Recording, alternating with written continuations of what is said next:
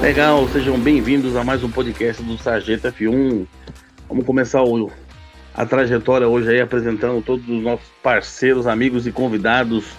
Como é que você tá, JP? Seja bem-vindo mais uma vez à mesa. Fala pessoal, como vai todo mundo? Vamos novamente falar aí de Fórmula 1. Agora uma semana um pouquinho mais agitada que teve teve umas coisas interessantes acontecendo em pista, né? Algumas notícias para falar e vamos que vamos. Sensacional, nosso executivo-chefe aí, editor. Tamo junto, JP. Nosso velho conhecido aí, administrador de grupo, guerreiraço aí. Como é que você tá, Diego? Fala, galera. Beleza? Estamos aqui animado. A temporada já está aí há poucos dias, né, para iniciar. Vamos aí tá falando um pouco de Fórmula 1. Hoje temos dois convidados incríveis aí, né? Um que eu já adianto para vocês que assiste Fórmula 1 desde 1970 e o outro, um amigo nosso que tem a risada mais top da galáxia do mundo da Fórmula 1. Tamo junto, galera, vamos lá. Legal, Diego, tamo junto. Eu vou combinar, vou convidar o Pedro aí, com muita satisfação. O Pedro é do tempo que ele assistia as corridas de Big em Roma, então manja tudo. Fala aí, Pedro, como é que você tá? Seja bem-vindo. Você que participou do nosso entrevista rápida, né? A entrevista foi tão boa que ganhou o convite para participar do podcast. Grande, Alex. Obrigado, gente. Boa noite a todos. Certa satisfação falar com vocês. É, eu, eu diria que eu ouvia corrida nos, a partir de 1970, né? Porque eu comecei a assistir para valer. Acredito que foi em 73 que teve a primeira corrida de Fórmula 1 no Brasil e antes não tinha transmissão de televisão. Em 73 foi uma extra campeonato que teve Interlagos, certo? Foi vitória do Emerson, inclusive. E daí sim, a partir de 74, a televisão começou a mostrar o, o campeonato como um todo, certo? E eu antes escutava no rádio mesmo e era recorte de, de revista, né? Acompanhava tudo. Era é, era um tipo um deslumbramento de, de moleque, adolescente. Eu, eu saí do interior do Rio Grande do Sul para morar em Porto Alegre em 70 e isso foi uma das coisas que eu me identifiquei muito. Uh, eu tive o prazer de, de cursar curso ginasial, depois hoje virou segundo grau, né? Que na época era é, científico um dos caras que foi meu, meu colega, assim, parceirão mesmo, que chamava-se César, apelido Bocão Pegoraro. Esse cara era uma figuraça, foi um pilotaço. Eu tive acesso, vamos dizer assim, à velocidade mais do que eu já gostava, exatamente por intermédio desse cara. E depois vieram outros, eu conheci os autódromos, comecei no Rio Grande do Sul, né? E tô aí. Pessoal, não sei se eu sou uma enciclopédia, mas fique à vontade para perguntar e eu também, é, o que souber, vou responder. Maravilha, Pedro. Obrigado.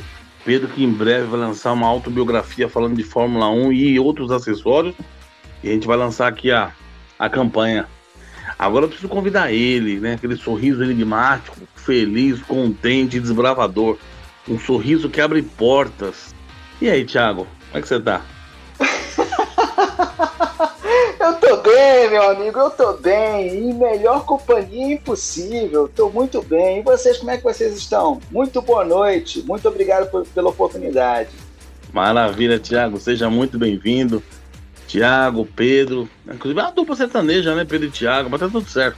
Sejam muito bem-vindos aí. Senta nas suas cadeiras, fiquem à vontade. Vamos falar daquele assunto que mais mexe com os nossos corações, né? Fórmula 1, motor e vou só começar a enumerar aqui as nossas pautas para a gente começar a falar sobre o tema. Bom, primeiro a gente começa já com uma polêmica, né? Que o piloto holandês Ian Lamens, né, afirmou que duvida que Fernando Alonso irá fazer um grande campeonato este ano, né, no retorno pela Alpine. Será? Vamos ver, daqui a pouco a gente vai ver o que o pessoal acha. É, o Vettel, né, que tenta se acostumar com o carro da Aston Martin. O Vettel que assim, aparentemente não teve um, um início promissor lá nos testes é, da pré-temporada, né? Mas daqui a pouco a gente vai ver o que o pessoal acha aí. O Vettel vai, não vai, como é que vai ficar. Outra notícia importante, né? O Williams pode não conseguir manter o Russell na equipe nos próximos anos. Por que será, né? Bom, daqui a pouco eu tenho certeza que o, o JP vai me contar. E entre outros assuntos aí, a gente vai falar um pouco também sobre a pré-temporada, vamos falar o que aconteceu com a Mercedes, Red Bull voando, né? McLaren que veio bem estável. A Ferrari, que será que vai trazer uma novidade? Será que vem forte esse ano? A Aston Martin, que é novidade, né? A Alpine, que é novidade, as estreias de Marzepin e Schumacher, né? Olha que bacana voltar a poder falar o nome Schumacher na Fórmula 1. A AlphaTauri, que trouxe de novo lá o Gasly, que andou muito no passado, né? Tem o Tsunoda, que já mandou fazer o bebê conforto dele para estar lá no cockpit do carro. Vai voar também esse ano. E vamos falar, lógico, aí da Alfa, da Williams e ver o que, que vai acontecer, né? Senhores, vamos começar pela polêmica, né? Porque o piloto holandês aí, Jan Lamens, falou que o Alonso não deve fazer grande coisa esse ano, né? Segundo ele, abre aspas, né? É uma combinação de muitas coisas. Existem algumas técnicas, como você usa os seus pneus, como você usa a sua primeira volta, mas também se trata de estar afiado para uma única volta disponível no caso do, do dos treinos, né? Disse Lames fazendo referência aos treinos classificatórios. O holandês crê que o bom desempenho do Alonso nos testes da pré-temporada realizados no último fim de semana não são representativos. Abre aspas, o que não devemos esquecer é que você pode fazer tudo em um teste quando quiser, ponderou. Segundo o ex-piloto holandês, os dois anos do bicampeão fora da elite do esporte mundial podem fazer muita diferença. Abre aspas, especialmente para alguém como Alonso, e em breve pode ser muito difícil. Caramba, hein? Piloto holandês aí deu um sacode no Alonso, né? Eu vou começar com ele, o Pedro, que, né, já conhece um pouco de Fórmula 1, sabe o que um piloto pode ou não fazer. O que, que você acha, Pedro? Você acha que o piloto holandês aí tem alguma lógica? Eu nunca nem ouvi falar nesse piloto holandês. Não sei se ele tem essa bagagem para falar do Alonso, mas o que, que você acha? Diz aí a falar, eu acho que ele não tem bagagem. Eu, eu lembro do Ian Lammers, ele sempre foi uma grande promessa, ele entrou na Fórmula 1 praticamente junto com o Nelson Piquet em, em 79. Uh, em algumas entrevistas no passado, o Piquet e o próprio Reginaldo Leme comentaram que ele tinha talento, mas nunca teve carro. Eu não, não consegui identificar isso nas poucas vezes que vi correr, certo? A opinião dele pode, pode até ter algum sentido se a gente voltar no tempo e pensar o que, que o Schumacher fez quando voltou para a Mercedes. O cara já tinha sete títulos mundiais, certo? Ficou dois anos afastado e não rendeu. Vamos ser bem honestos. Mas ele plantou a semente da Mercedes, que é isso que nós estamos vendo hoje. Acho, tá? Eu, inclusive, quando o Alex conversou comigo, eu dei a minha opinião que o Vettel vai chegar no final do ano, no final do campeonato, na frente do Alonso, tá? Só para é minha opinião pessoal. Eu não tenho, eu vi no final de temporada 20 que terminou em 21 a Renault relativamente bem. Se a gente pensar que o Ricardo estava andando direitinho, o Ocon também, é, mas é andar bem para andar de sétimo para trás, entende? Não vejo como ser para frente, não, não consigo ter essa, essa sensibilidade de ver isso ainda certo? Aston Martin, Force India, o que for, certo? Para mim, o grande momento da, da ainda quando estava na transição Force India para Racing Point, se não me engano, foi em 2019 que para mim foi o melhor campeonato deles. Ah, em 2018 teve destaque de uma ou outra prova, mas de 19 depois do, dos áureos tempos uh, da Force India foi 2019. 20 já não foi, era uma transição muito grande, certo? O Pérez estava esforçadíssimo, querendo mostrar serviço para continuar na Fórmula 1, conseguiu, mas também acho que a equipe para brigar de sexto para trás. Maravilha, Pedro. Vamos ver o que acontece, né? Mas eu não sei, eu acho que o Diego, o Diego já é um cara que gosta do Alonso. Fiquei sabendo que tem foto dele autografado no quarto e tudo. Diegão, conta pra nós aí. Você acha que o piloto holandês aí tem lógica? Olha, assim, vamos lá. Fernando Alonso, querendo ou não, ele vai ser um dos atrativos né, de, de 2021. Quem gosta, quem não gosta, vai todo mundo estar tá atento no que, que o Alonso vai fazer. É, realmente, ficar dois anos parados, é, muitos dizem, né, os pilotos experientes falam que sente né, aquela diferença tal de, de ficar fora de um carro de Fórmula 1. Mas assim, a gente tem que lembrar que é Fernando Alonso, né? É, dos que eu vi correr, é um dos melhores, né? Está no meus top 5 aí, vamos colocar. É um cara que tem experiência, né? A gente dispensa comentários. Mas, cara, eu se fosse para apostar, eu apostaria que o Alonso vai vir bem sim. Agora, o, o ponto é se a Alpine vai entregar um carro à altura, né? Nós vimos que ela tem evoluído nos últimos anos para cá, principalmente motor, eles deram uma boa evolução, né? Principalmente também de confiabilidade. O motor parou de quebrar como quebrava anteriormente. A, a, aerodinamicamente falando, eles também deram um, um salto grande aí, né? Agora com, com aquele bico mais fino, né? Ficou. Se falar de, de, de estética, ficou um carro muito bonito, para mim um dos mais bonitos do grid. Mas assim, os olhos vão estar voltados para Fernando Alonso. Pode ter certeza que. E assim, o que eu acho legal do Alonso é que mesmo ele, se ele não tiver um carro competitivo, ele é aquele cara que é carne de pescoço, né? Isso tá dentro do Alonso. Eu não sei se vocês lembram ele com aquela McLaren lá se arrastando. Qualquer disputa de, de posição, de, né, ele, ele, se tem uma forma de dificultar, ele vai dificultar. É isso que o Alonso se torna um atrativo para 2021. É aquele, aquele cara que tem aquela gana de querer bater roda com roda, de querer estar tá na frente, né? Até nos, nos testes agora da, da, temporada, não sei se vocês viram, ele ultrapassando o Hamilton lá no, na reta de, do, do Bahrein lá, e já colocando o carro na frente e tal. Então, isso que é o legal do Alonso, isso que vai, isso que vai ser um atrativo para nós em 2021. Mas eu espero que o, que o holandês aí, eu acho que ele vai estar um pouco enganado. Espero, espero e torço para que isso aconteça, né? Que o Alonso realmente venha, venha calar a boca de muitos críticos aí que, que não estão botando fé no Dom Fernando das Astúrias. Né? Não, chefe, você gosta muito dele, né, Alex? Mas eu, eu, eu, eu sou chegado no piloto, hein? Eu vou até falar aqui minha opinião. Falar a verdade, eu, eu acompanho muito o que o Diego falou, muito. Assim, falou, o Pedro falou muito, muito bem aí, lembrando do Schumacher quando voltou, né? Que fez três anos de forma, vamos entender assim, um, um tanto quanto discreta, né? O retorno do Schumacher.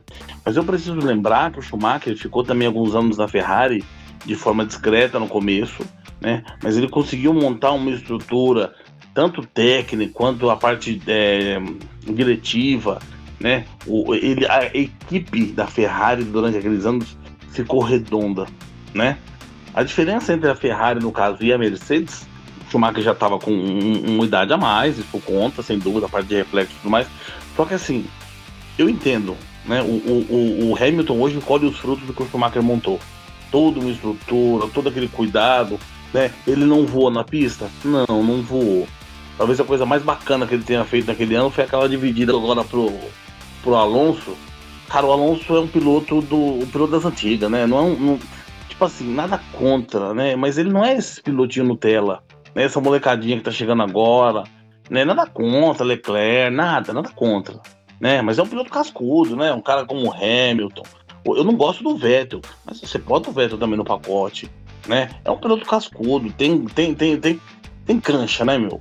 Então o, o, o Diego falou também aquele negócio. Cara, o Alonso é aquele piloto cascudo, cara. Ele vai jogar o carro na frente. Ele vai botar o carro no meio da pista pro cara não passar ele né? E se é o pai não entregar um mínimo carro, assim, eu acho o Alonso mais piloto, por exemplo, que o Ricardo. Se o Ricardo conseguiu pegar pódio ano passado, dois, e o carro desse ano foi um pouquinho melhor, que eu gostaria que fosse, né?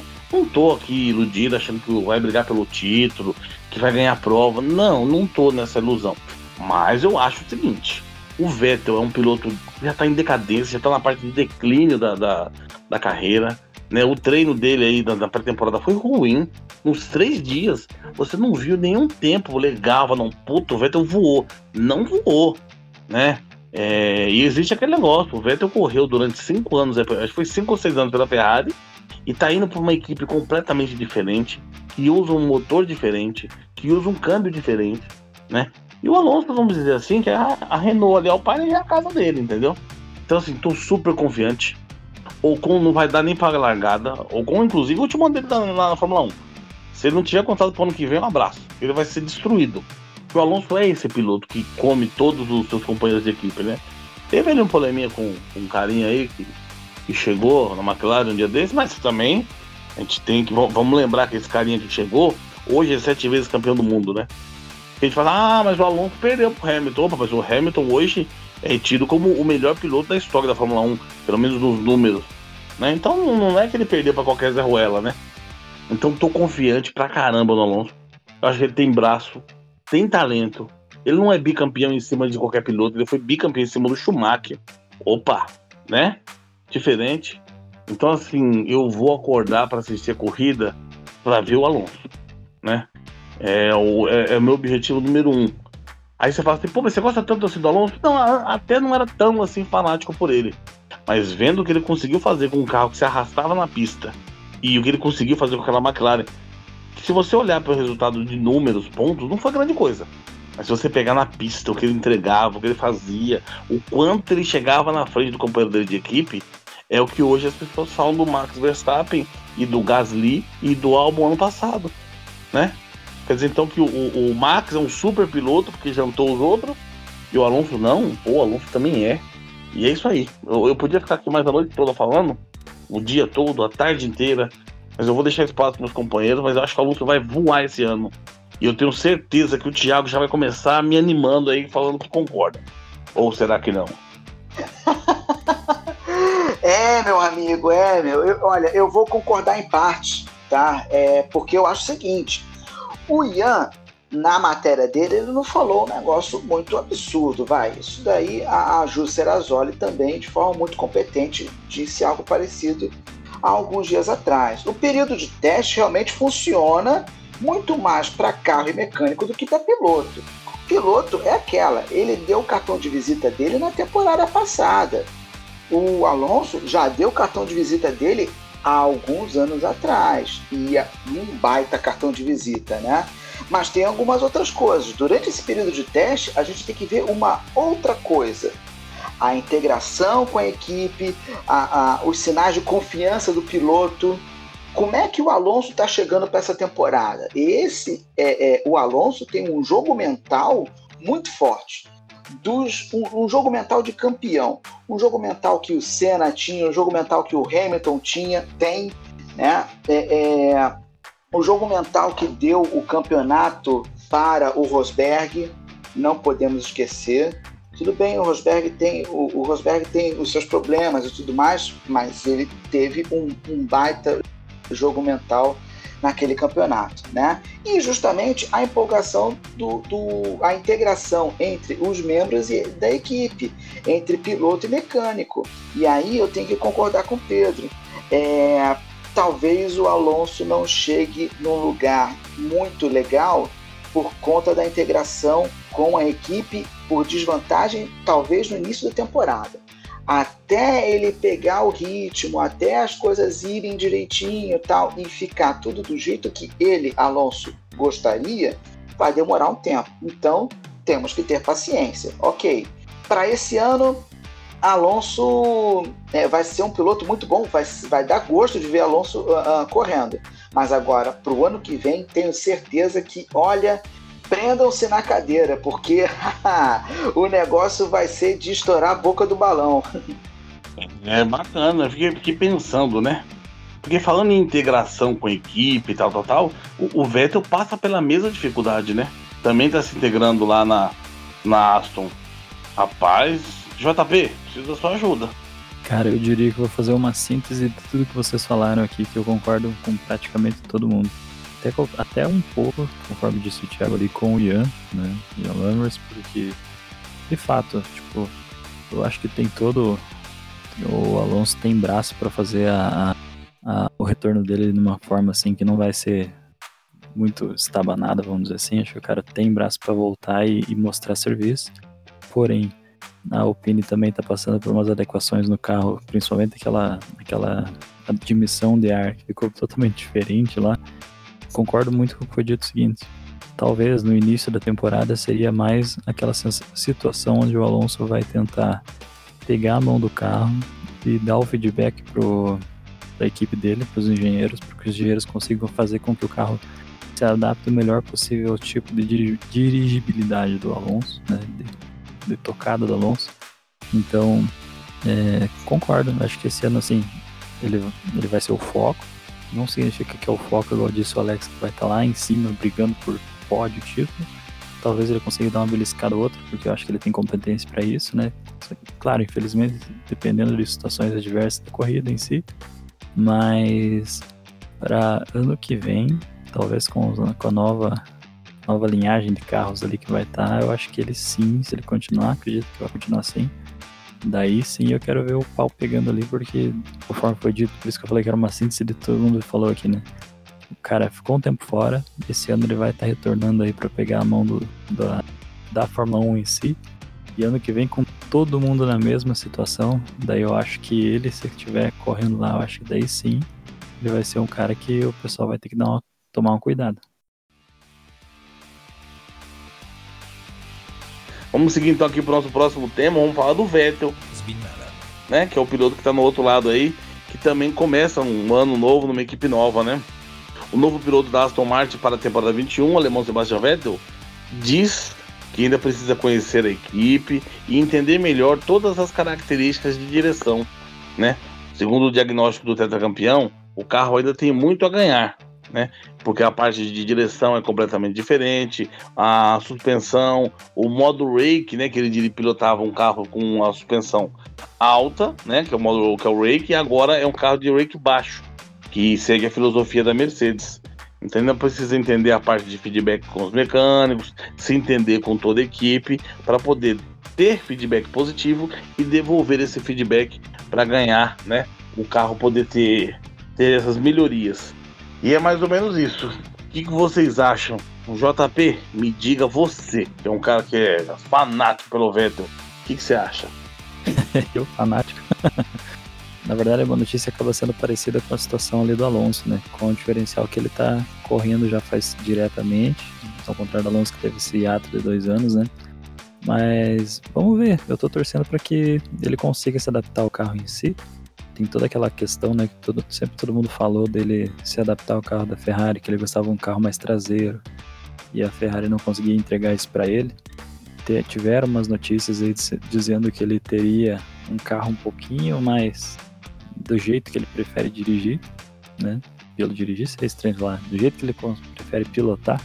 Então eu torço sim que ele consiga ir bem, apesar de que agora na pré-temporada não conseguiu fazer muita coisa, até por questão da própria Aston Martin. Né? Eu, eu diria assim, ó. o Alex vai ficar bravo comigo.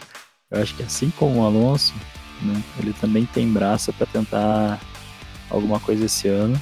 E levando em consideração que o carro da Aston Martin é uma, vamos dizer assim, Vamos torcer que seja uma, uma melhoria do carro da Racing Point do ano passado. Eu acho que ele vai estar muito mais competitivo do que o Alonso conseguiria ter com o carro da Alpine. Porém, né? E aí eu torço para que isso não aconteça, que a questão que eu, que eu percebi que ano passado pesou muito pro Vettel, a questão é, mental dele, né? Não acaba atrapalhando e fazer com que ele acabe andando lá no fundo do grid, igual aconteceu com a Ferrari, né? Mas vamos ver. Eu acho que, eu falo assim, é um, é uma nova chance, eu acho que eu falei no último podcast, né? É uma nova chance do Vettel conseguir mostrar para que, que ele veio, ou, infelizmente, mostrar que ele de fato tá igual o Alex falou. é um aposentado em decadência, né, Alex? É isso aí, é isso aí, JP. Agora vou, vai ser difícil, porque o, o Thiago também, o Thiago, inclusive, sonha ter um filho para botar o nome de Sebastião Vettel, que é homenagem, né? E aí, fala aí, Thiago, você acha que o Vettel já entrou com pedido de aposentadoria? Não. Puxa vida, é essa de ter um filho chamado Sebastião Vettel, aí fica difícil, né? Mas olha, vamos lá, gente, vamos lá. Ó, a gente tem que ter paciência com ele, né? O alemão é tetracampeão mundial, ele não anda numa boa fase, mas não é todo mundo que é tetracampeão mundial, né? O rapaz é novo na equipe, tô falando do rapaz, mas é um rapaz já de pouca telha, não é verdade? Tá, tá caindo os cabelinhos dele já é, tá conhecendo tudo de novo, né? Nova equipe, novo ambiente e tal. Outra coisa que é bem importante, o fato dele ser tetracampeão, ele te dá um cartão de visita do mesmo jeito que eu falei do Alonso. No entanto, isso também é um fator de pressão. A gente não pode esquecer disso, porque todo mundo olha, ah, é novato, então vamos ter paciência. Não, aí depois olha para o Vettel, não, esse aí é um tetracampeão, então o pessoal pega mais pesado. É natural, tudo bem, né? Mas as outras coisas também, ele pode ter um, um, um serviço secundário na equipe. Estou falando secundário é, com uma outra função ali.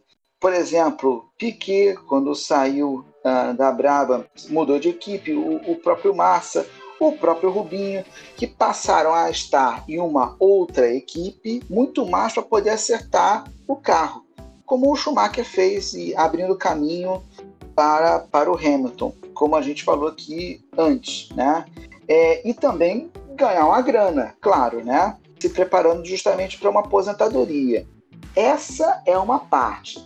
Mas eu também tenho uma provocação ainda dentro desse tema, né? Esse reiki mais baixo, como foi dito, ele não poderia ser compensado num pequeno ajuste do diferencial para apontar para o Vettel conseguir apontar melhor na saída da curva e aí esse reiki mais alto que ele tinha lá na, na RBR, lá na, na Ferrari, mais ou menos na Ferrari, né? Não seria compensado? O que eu quero dizer é, será que não fica muito mais fácil essa filosofia de carro para o Vettel do que a filosofia anterior e aí sim o senhor Vettel voltar a uma boa fase?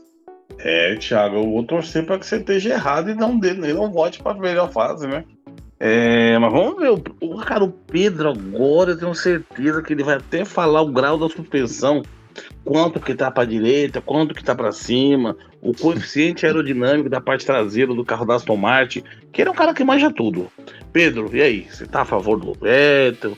Você acha que vai? Ou você acha que ele tá já deu entrada no INSS, tá com a aposentadoria pronta tá lá só para guardar?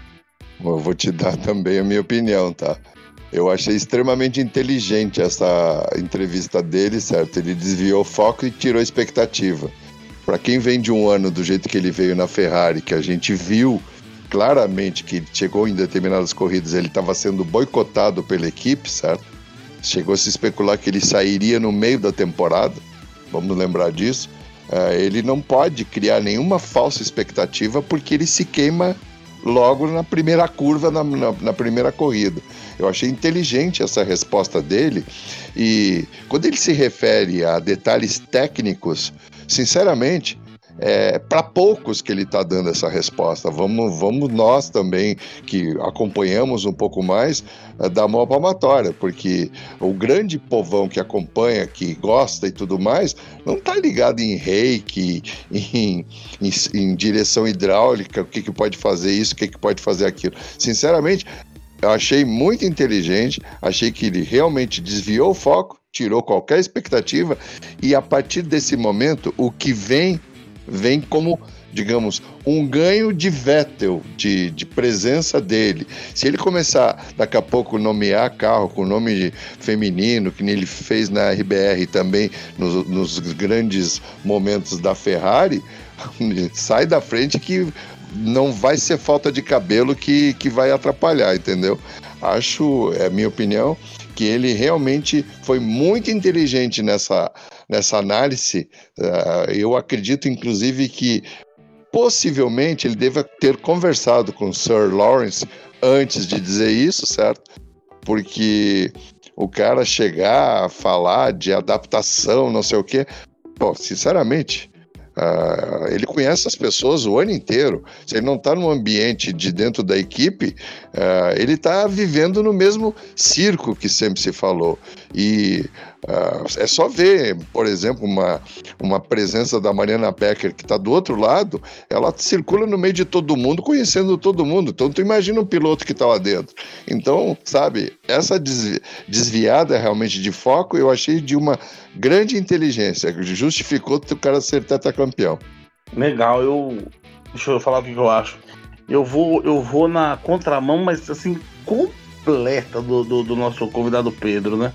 Eu acho que assim, o Vettel, eu perdi o respeito pelo piloto, o Vettel e tal, naquela, naquela corrida de Abu Dhabi, quando tava no safety car, né, e o Hamilton vai, não vai, vai, não vai, que ele emparelhou com o Hamilton e jogou em cima. Né? Eu acho uma atitude de merda, assim, como de esportista, né? Acho que um cara que se diz campeão do mundo não pode fazer um ter o tipo de atitude que ele teve. Então, aquele dia, eu deixei de, de admirar o piloto Vettel. De lá para cá, né? Ou pegando até um pouquinho antes, o, o Vettel só foi piloto de equipe na Red Bull. E isso quando ele tinha como companheiro Mark Webber. Lembrando que a coisa mais legal que o Weber fez foi pilotar sem capacete numa volta de volta pro box no final da corrida quando ele aposentou. O Verme foi a melhor coisa que ele fez na Fórmula 1 foi aquele negócio. Uma imagem sensacional. O Vettel teve oportunidades na Ferrari quando tinha o Kimi, porque o Kimi foi um piloto tecnicamente submisso, não, não, não, não fez nada, entrou em parafuso depois daquela prova da, em Hockenheim que ele bateu. Dali para frente acabou o Vettel, nunca mais ele aconteceu nada. A Ferrari trouxe o Leclerc, acabou com o psicológico do Vettel. Então o Vettel é um, um piloto que já foi muito bom, mas que assim perdeu, ele perdeu o foco. Ele não é mais o piloto que ele foi na Red Bull. Acabou aquele cara correndo com o nome. Né? O que ele fez ano passado pela Ferrari. Cara, teve um boicote, não teve? Cara, não posso afirmar. Eu acho, acho assim, complicado eu apontar que a Ferrari boicotou o piloto, porque assim, os pontos no campeonato de construtores definem o tamanho da premiação que a equipe leva no fim do ano. Eu não estou falando de mil reais, eu estou falando de milhões de dólares, né? Pode não ter dado a atenção que poderia? Cara, até acho que pode. Mas boicotar o cara é se boicotar, sabe? Não faz sentido. A equipe não vai rasgar dinheiro porque, ah, porque eu vou, tô de birra com o Vettel. Isso eu acho, né? Minha opinião. Falando sobre a entrevista dele, o Pedro né, tem opinião legal sobre tirar o foco e tal. Cara, eu acho que o, o Vettel ele chega meio franco atirador, sabe? Chegou com o nome, se ele fizer alguma coisa bacana, se ele não fizer, vamos só dizer que é o Vettel do ano passado, ele já, ele já tá ruim. Não tem muita coisa para o Vettel criar. Né? Eu aponto que ele deu sorte, porque ele vai correr do lado do, do Stroll, que não é um piloto ruim também, é um piloto, né, tecnicamente ele tem suas qualidades. Mas se ele não conseguir chegar na frente do Stroll, cara, desculpa, mas eu brinco muito com a aposentadoria. Mas se ele não conseguir chegar na frente do Stroll nas três primeiras provas, no mínimo, cara, eu desconsidero como piloto da Fórmula 1 já, sabe? É, não é nem o lance do, do, do, do fã pelo Alonso. O Alonso não tá nessa disputa, né? Mas eu acho, o Vettel tá perdido. O lance do reiki do carro, isso é complicado, porque assim, a gente fala, não, vamos só levantar o reiki do carro, tá resolvido, né? Mas não é, é todo um trabalho, na verdade, de aerodinâmica. O carro que é feito para ter o reiki baixo, a parte traseira do carro e o difusor, ele é feito para receber esse vento, esse ar. Quando o carro é para um reiki alto, toda a parte de baixo, o assoalho, a parte do, do, dos bodyboards, tudo é feito né, no, sentido desse ar também chegar lá atrás de uma forma. Então, assim, o Vettel esse ano ele vai pegar o carro que está pronto e ele vai andar no que está lá. Se ele se adaptar muito bem, legal, parabéns para ele. Se ele não se adaptar, cara, é que assim, a mesma coisa que a gente falou do Alonso vai se aplicar ao Vettel, né? Ele tem 2022, que é uma regra nova, um carro novo, ele pode provar o seu valor. Mas esse ano, 2021, cara, eu não aposto no Vettel. Eu acho que vai ser um cara de discreto. Não vou dizer ruim como ele foi no passado, não. Mas um piloto discreto que vai andar ali sétimo, oitavo, nono, vai beliscar um quinto ali, não pega pódio, não acredito no pódio do Vettel, né? E acho pessoalmente que o Alonso vai vai chegar na frente dele no campeonato de, de pilotos. Por que, que eu acho isso? Cara, o Alonso tá na gana de voltar, de novidade, de querer mostrar serviço. Não sei, eu não consigo mais ver essa gana no Vettel, né? É esperar para ver. Daqui exatamente uma semaninha a gente já vai ter todas essas respostas, né? Vamos ver o que acontece. Legal, então, né? Vamos ver então o que, que o, o Diego acha. E aí, Diego? Você acha que o Vettel vai para frente, não vai? Qual a sua opinião? Bom, o Vettel, cara, é aquilo. É, tava todo mundo acreditando, né? E muitos se especulava que ele já nem estaria mais no grid, né? De 2021. Aí, de repente, né? Deu aquela reviravolta e fomos surpreendidos aí. Ele acabou fechando com a Aston Martin, né? É, dizem que ele é até um, um dos acionistas, né? Tem uma parte lá na, na, na, empresa e tal. Mas assim, cara, o Vettel, eu acredito que ele, ele, ele vem para correr sem pressão, né? Ele vai correr solto. Vai tirar aquele caminhão das costas da Ferrari, aquele peso que ele carregava, né? De, de, de correr pela, pela escuderia de Maranello, que, que não é para qualquer um ali. Mas assim, eu acho que o foco do Vettel, como o Alex comentou, cara, se eu fosse o Vettel hoje, eu entraria em 2021 pelo menos para ser melhor que o meu companheiro de equipe, que no caso aí é o, é o Stroll. O Stroll, é, muita gente brinca, né? A gente brinca com o Stroll e tal, mas ele não, eu não acho ele um, um mau piloto, né? Ele foi vitorioso aí nas categorias de base Mas assim, a cada ano você vê que ele vem evoluindo, que ele vem crescendo, tá, tá pilotando legal. Na chuva, ele, ele é um bom piloto. Do, do grid, dos, dos, que estão no grid atual, ele anda muito bem na chuva. É, vocês lembram, em, na, na Turquia, ano passado, ele foi muito bem, né? Fez a pole, andou bem. Depois a, a, a Racing Point, na época, fez uma cagadinha lá no, no na, na, estratégia, ele acabou ficando para trás. Mas assim, um cara que anda bem na chuva, né? Não pode subestimar um cara desse. Então, assim, se eu fosse o Vettel, eu focaria nisso. Cara, eu preciso vencer pelo menos o Stroll. Tudo bem, o Stroll não é nenhum gênio, mas sim, é um bom piloto. E assim, e, e o Vettel, querendo ou não, é, a Ferrari foi, foi muito dolorosa para ele, assim, né? Esse, esse período dele lá. Acabou virando meme, né? Das rodadas que ele, que ele dava, né? Um carro rodava lá, todo mundo já falava, ah, é o Vettel, é o Vettel. Então, isso aí é algo que, que meio que mexeu bastante com ele. E a gente sabia que, que não tinha mais clima, né? Mesmo antes, antes dele é, saber se ia ficar ou não, todos já viam que Vettel já não tinha mais espaço ali. Tanto é que ele foi demitido por telefone, né? Olha o prestígio que ele deixou. O cara foi demitido por telefone. Matia Binotto ligou para ele e falou: ó, passa no RH que não contamos mais com você. Mas assim, o Thiago, o Thiago comentou uma coisa agora há pouco sobre é, mentalmente, né? Piloto estar bem mentalmente. E isso acho que na Ferrari o Vettel nunca teve. Talvez no início ali, né? Por ter sido, por ter sido novidade, logo quando ele entrou. É, eu me lembro que na segunda corrida pela Ferrari ele venceu na Malásia, né? E aí, acho que 2015, todo mundo falou: nossa, é, o Vettel vai brigar de igual para igual com as Mercedes, tal, a Ferrari tá de volta. Só que aí acabou não, não se concretizando, né? E depois também, é, ano após ano, a Ferrari foi piorando e ele foi piorando junto também, mentalmente, como piloto. Mas assim, é, eu acho que o foco dele era não ficar fora do grid em 2021. Beleza, já tem um assento. Agora, foca em chegar pelo menos na frente do Stroll, para não virar outro meme, né? As pessoas vão querer zoar muito ele nesse sentido. E assim, em 2022, quem sabe se Aston Martin é, conseguir um carro aí que brigue, pelo menos por pódio, para ele continuar ali beliscando um pódio ou outro. É isso que eu acho que o Vettel deva estar tá pensando aí pela frente. Beleza? Posso complementar só um, uma provocação do Diego, rapidinho, que ele falou sobre. Realmente ele falou sobre a, a questão de chegar na frente, mas e eu tinha falado que o tetracampeão teria uma pressão justamente por ser tetracampeão, né? Não seria um, um objetivo muito humilde para o Vettel é, é, somente chegar na frente do companheiro de equipe?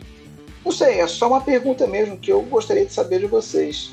Eu acho que vou, vou continuar no meu pensamento que ele está sendo inteligente, desviando o foco e no meu modo de ver é, ele vai tentar fazer de tudo na pista, não é só para chegar na frente do, do Stroll, mas por exemplo, no retorno do, do Alonso, ele vai querer andar na frente.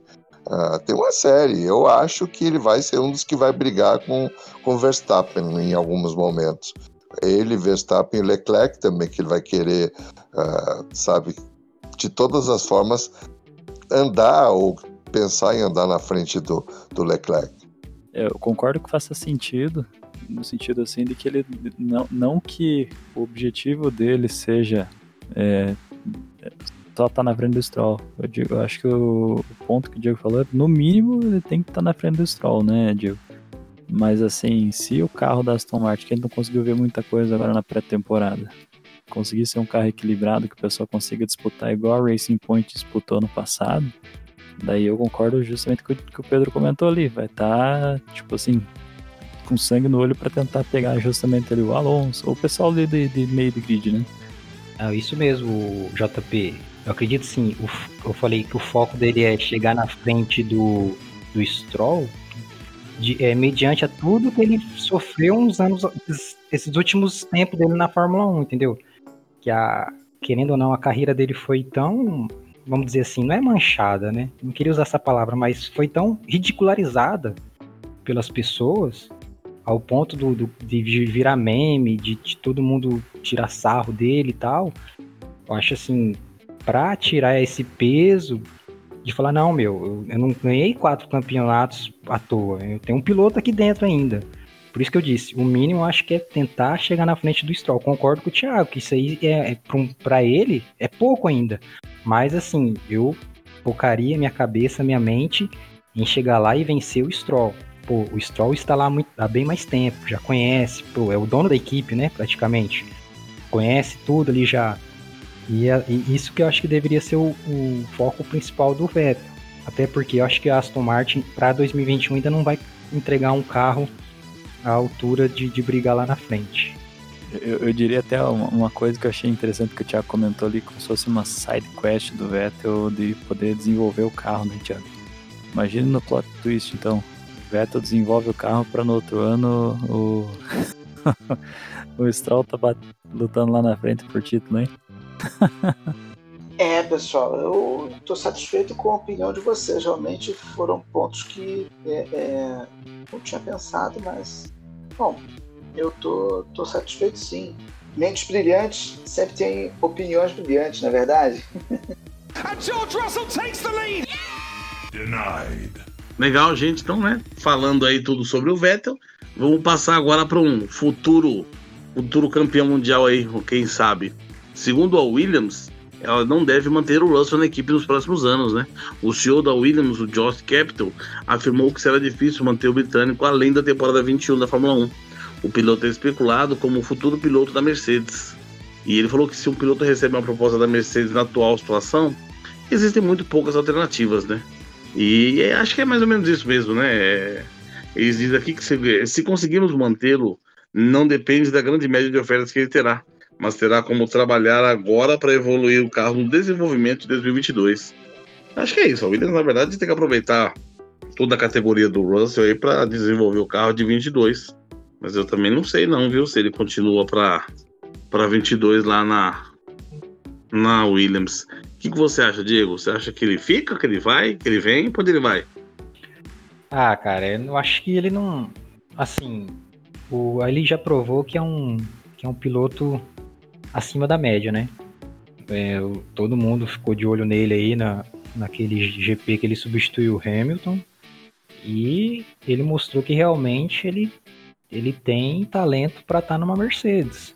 Muitos até se questionaram, ah, mas será que compensa para Mercedes ficar pagando um caminhão de dinheiro pro Hamilton? Se tem um menino abusado aí, como é o, é o Russell.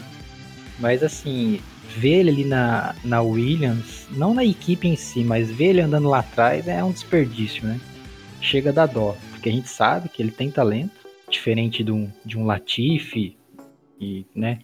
Mas assim, a gente sabe que ele tem talento para brigar por, por campeonato, pelo que ele já mostrou. Mas assim, eu acho que o, o que o, o Russell mentaliza é ser o substituto do Hamilton. Agora, se o Hamilton para em 2021, aí ainda é uma incógnita, né? Ninguém sabe como vai ser. Eu acredito que o Hamilton pare esse ano, né? Termina esse ano, oito vezes campeão mundial, faz o seu nome, já fez o seu nome na história, todo mundo vai falar dele pro resto da vida. Ele dá um tchau, obrigado para Mercedes, se aposenta e aí quem assume é o, é o Russell. Eu acredito que, que caminhe para isso. Mas a gente sabe que, que a Fórmula 1 é muito dinâmica, né? Em todos os sentidos.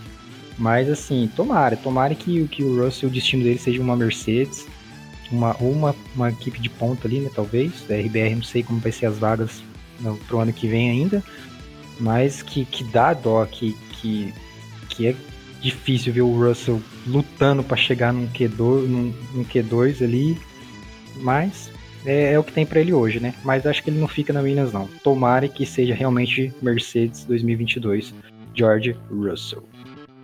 Legal, Diego, legal mesmo. O que, e, que será com o JP, o nosso executivo, um cara que manja tudo nessa parte de estratégia, mercado, contrata, demite. Isso a gente, JP? Você acha que ele fica, ele vai? O que acontece? Eu diria que é uma obrigação ele sair, né, cara? A menos que ele dê uma guinada muito grande, mas acho que mesmo assim ainda não, não faz sentido ele se manter ali. Eu diria assim que a minha expectativa pro Russell, até a fatídica situação lá em, em Bahrein, lá no Bahrein, era assim, ah, é um cara bom, tá no fundo do grid, numa equipe que é, que é complicado se dirigir, o carro não é aquelas coisas, né? Ao mesmo tempo, era aquela torcida, né? Pro cara conseguir pontuar, pelo menos, nem que fosse conseguir um pontinho, era, um, era o tipo de torcida que eu tinha toda a corrida quando eu via ele lá, lá atrás, vamos dizer assim, se matando para chegar lá na frente, o máximo possível na frente, né? Quando ele foi substituir o Hamilton lá no Bahrein, eu acho que por um lado, aquilo fez com que o torcedor tivesse uma, uma ideia totalmente diferente, né? Porque daí o cara deu um salto ali, mostrou pra gente que ele não é só um cara rápido, ele é um cara que de fato tem, tem uma, uma chance muito grande ali de ser um campeão mundial futuramente, né? Então você segurar um cara desse numa Williams que ainda não tem tanta previsão de, ser, de subir novamente, e o fato do Bahrein lá ele mostrar Claro que lá também ele tava querendo mostrar serviço pra caramba pro mundo inteiro ali, né? E, na minha opinião, ele deitou no Bottas ali naquela corrida, naquele aquele tipo oval do Bahrein. Principalmente com a ultrapassagem dele já no começo da corrida, já passando ele, depois a ultrapassagem dele na, em cima do Bottas ali na, lá pro meio da corrida, né? Então, o, que foi dito sobre ele, dizendo que vai ser difícil ganhar na Williams, é muito interessante e eu acho que é muito assertivo também, né? Em compensação, eu fico na dúvida, o Diego até comentou ali do Hamilton, que pode não estar tá mais na Mercedes ano que vem, eu fico com uma certa dúvida para agora, ultimamente, para saber se de fato ele não tá, ou se fica o Hamilton para casa e sai o Bottas. Mas daí também entra aquela outra questão que o pessoal comenta que não seria talvez tão interessante para a Mercedes ter dois caras ali tentando se matar para como é que é 2014 novamente, né? Então, eu diria o seguinte, que não só na Mercedes, né, que é uma, um lugar muito interessante para o Russell ir lá correr, eu acredito que seja o melhor lugar, né, hoje em dia e talvez ano que vem, mas eu acho que o, o, as outras equipes em si, para ano que vem, todas vão estar tá com aquela, aquele olhinho ali em cima dele para ver o que, que vai acontecer, para quem sabe talvez conseguir a, colocar ele no seu próprio carro, vai saber. Bacana essa ideia, bacana mesmo. E será que o Thiago, o Thiago que é fã da Williams de 92, 93 ali, foi aquele carro voador. E aí, Thiago, fala pra gente. Ah, meu amigo, aquele carro voador, nossa, saudade, hein? Saudade. Puxa, olha, o George Russell só fica na, na Williams se a Williams voltar a ressuscitar aquele carro, sinceramente. Porque paralelo, eu só vejo igual quando estavam tentando manter o Neymar, o jogador de futebol, aqui no Brasil, com uma porção de proposta para ele jogar na Europa, né? É quase impossível realmente manter o Russell na Williams, ainda mais do jeito que a carroça que a Williams anda sendo ultimamente. Eu não, não sei também se. E aí a gente começa a colocar uma porção de, de, de hipóteses, né? Será que a Williams vai querer continuar é, na Fórmula 1, isso daí também já foi ventilado. Será que Hamilton vai querer continuar a, correr mesmo depois de ganhar tantos títulos? E será que ele ainda vai se sentir motivado? Isso também foi ventilado. Então, Russell também pode ir para outra categoria. Mas agora, que ele não fica na Williams, eu acho que é quase certo. É, eu, eu, eu, também vou um pouco de encontro com a opinião do, do Thiago, mas eu acho, eu, eu só assim divido uma coisa, né? Eu acho que o Russell não fica na Williams para ano que vem. Eu acho que o Hamilton faz mais um ano de contrato. A equipe Mercedes vai ser Hamilton e Russell para deixar o Russell ali passar o, o bastão, sabe? O Bottas tá, o Bottas tá fora, né? O Bottas acho que é o último ano de Fórmula 1 dele. Não tem mais condições. Aí acho que o pensamento ano que vem é quem será para 2023? Quem será o companheiro do Russell? Porque o, o que o Russell fez naquela na, na, na, oportunidade que ele teve de guiar o Williams a Mercedes ano passado, né? Por tudo que ele vem desempenhando aí, mostrando o talento na Williams, que ele tá ano que vem na, na Mercedes, eu realmente não tenho dúvida. Mas também não acho que o Hamilton entregue esse ano, não. O Hamilton vai levar o campeonato esse ano e vai ano que vem para fechar a, a, a carreira e para deixar aí a equipe nas mãos do, do Russell. E aí vamos ver quem é que vai brigar para ser o, o companheiro de equipe dele.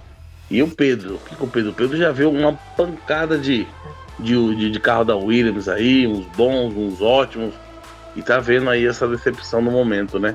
O que, que você acha, Pedro? Conta pra gente. É, eu vi a Williams ser campeão em 80 com o australiano Alan Jones, só pra você ter uma ideia. Né? eu penso o seguinte, tá? Eu, vocês podem até ficar achando que eu tô meio xarope, mas eu acho que o raio não cai duas vezes no mesmo lugar.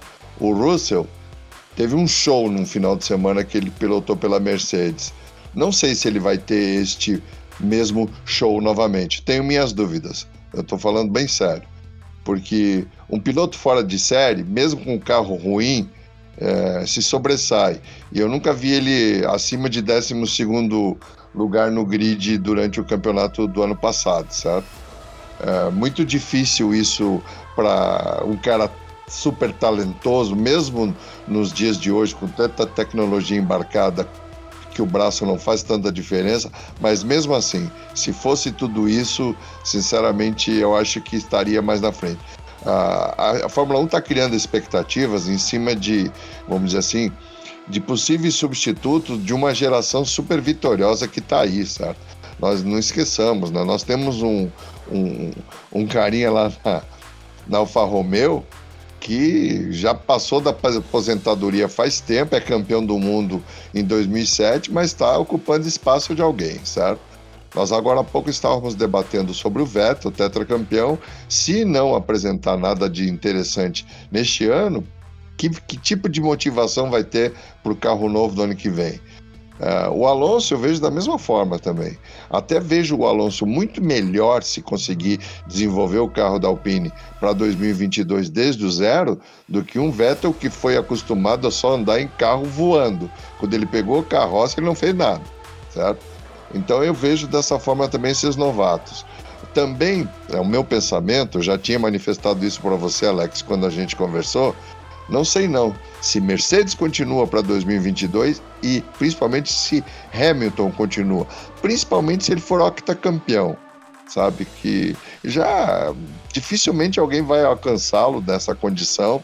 Ele alcançou Schumacher, que até então era algo assim inimaginável que alguém conseguisse alcançar, ele alcançou. Ele só não é octacampeão, nós sabemos que acompanhamos, porque a McLaren participou de toda aquela pirataria e roubo de, de tecnologia, de informações da Ferrari em 2007 e ele estava disparado no campeonato. De repente, quando os focos uh, da mídia de um modo geral se voltaram para cima da McLaren, ele errou numa entrada de box na China e ficou atolado.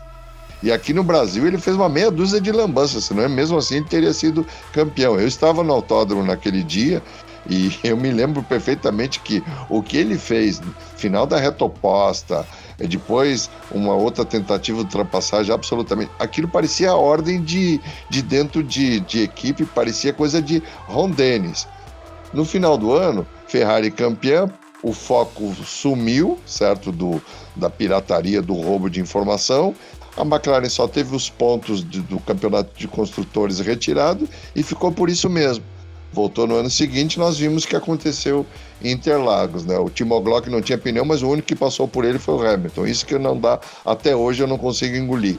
Então, ele já não é octacampeão por esse tipo de detalhe que aconteceu em 2007. Eu acho que ele perde a motivação se ele for para desenvolver carro para o ano que vem.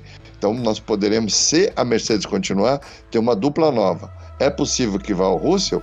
É possível sim, mas eu vejo muito mais uma possibilidade concreta de ir um Verstappen do que um Russell para Mercedes.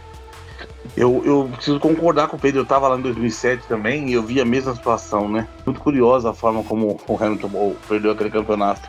Embora acho e, e, eu não gosto do resultado de 2007 porque eu não acho que o melhor piloto ficou com o campeonato, sabe? Eu gosto do Kimi, eu acho ele um cara bacana, mas tipo assim, não tanto. Não acho que ele merecia o título. Assim como 2008, também não acho que o, o Massa merecia o título. Acho que ficou em boas mãos. Depois daquela nossa conversa, Pedro, eu fui atrás de algumas informações e eu descobri que a Mercedes tá, assinou o Pacto de Concórdia até 2025. Então a, a Mercedes, enquanto equipe, permanece na Fórmula 1 até 2024.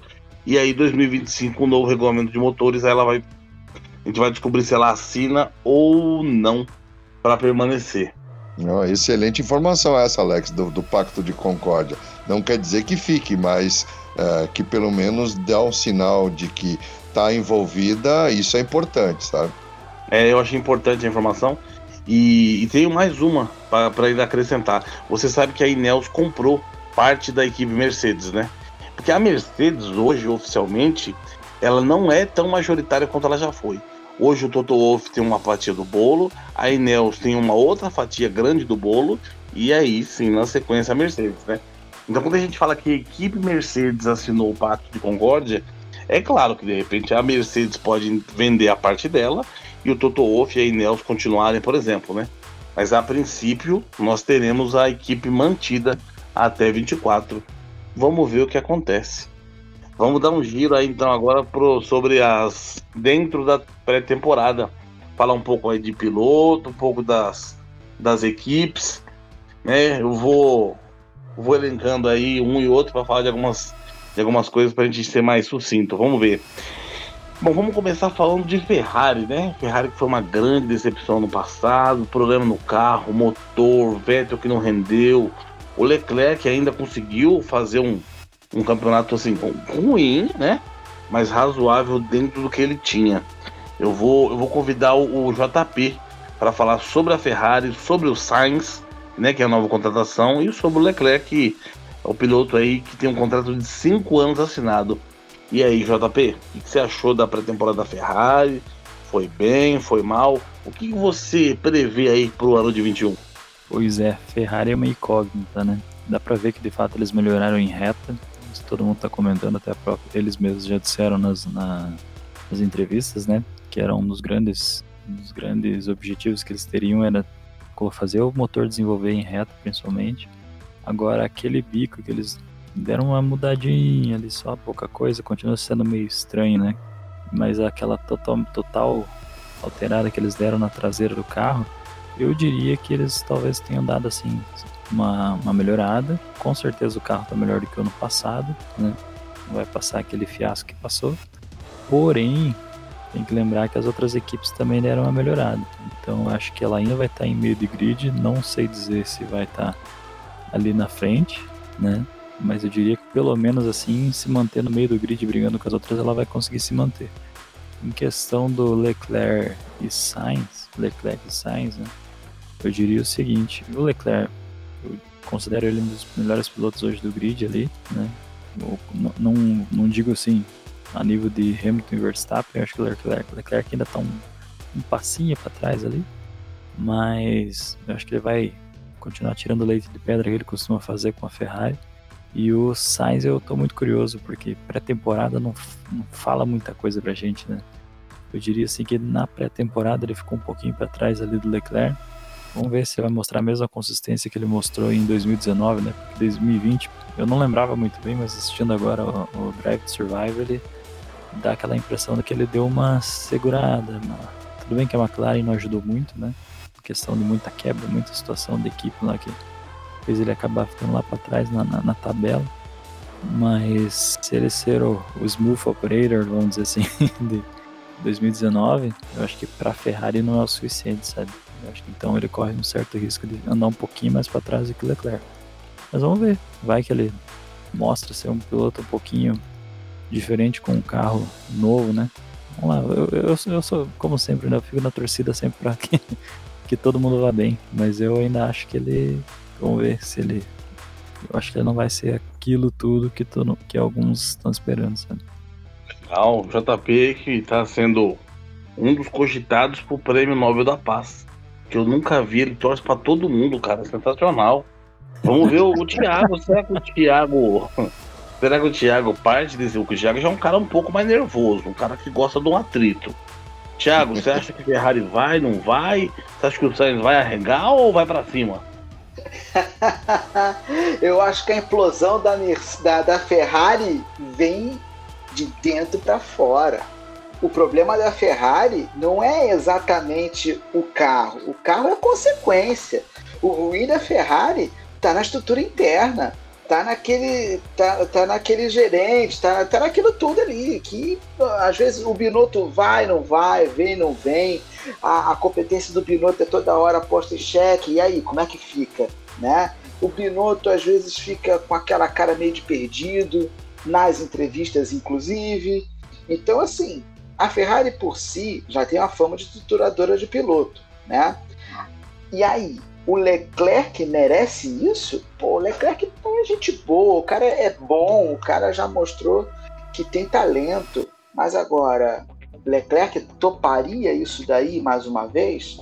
Carlos Sainz, tudo bem, o cara já estava meio que sem assento aqui, ali, sei lá, estava tava meio que no, no limbo, certo? Então, tudo bem, ele, ele caiu na Ferrari, tudo bem, mas agora o, o Leclerc não tinha essa. É, é, é, acho que o Leclerc não merecia isso, de verdade.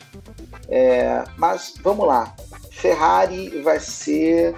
Uh, Ferrari vai ser aquele drama italiano o tempo todo, mais um ano.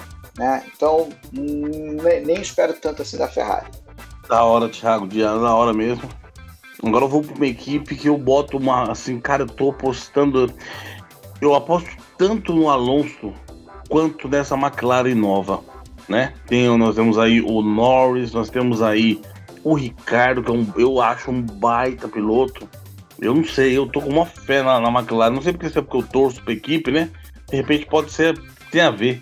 O Pedro, que eu tenho certeza, o Pedro torce pra McLaren. É, ele tem um guarda-roupa na casa dele secreto que tem uma camisa de todos os anos da McLaren desde 1976, né? O uhum. que, que, você acha, Pedro? Conta pra nós aí, fala essa história pra mim. Ah, eu, eu realmente sou fã da McLaren, eu te contei né, quando a gente estava conversando, do, que eu fiquei fã principalmente por causa do Emerson Fittipaldi, em 73, piloto da Lotus, dizer publicamente que se ele tivesse uma McLaren ele seria campeão, foi contratado pela equipe no ano seguinte e foi campeão confiança no taco e nem no carro, né? Isso é espetacular. Então, desde essa época, olha quantos anos nós estamos falando, eu realmente sou fã da McLaren. Eu acho que esse pacote novo apresentado, certo, é uma coisa espetacular. Eu tenho dúvidas quanto aos pilotos que estão lá. Se nós tivéssemos, por exemplo, lá um Alonso, nossa senhora, nós teríamos outro tipo de revolução, porque motor Mercedes, um carro que já estava em evolução uh, em, a nível de, de, de, aerodinâmica, de chassi de modo geral, em 2020, com todo, tudo isso que tem já de investimento, ele vem com um canhão. Não boto fé, como eu comentei com você, é, no Ricardo Brigador de ponta. É, pode brigar por um ou outro lugar no pódio, Pode, com certeza. O Norris, para mim, é uma, vai ser uma eterna promessa, lamentavelmente. É mais fala do que faz.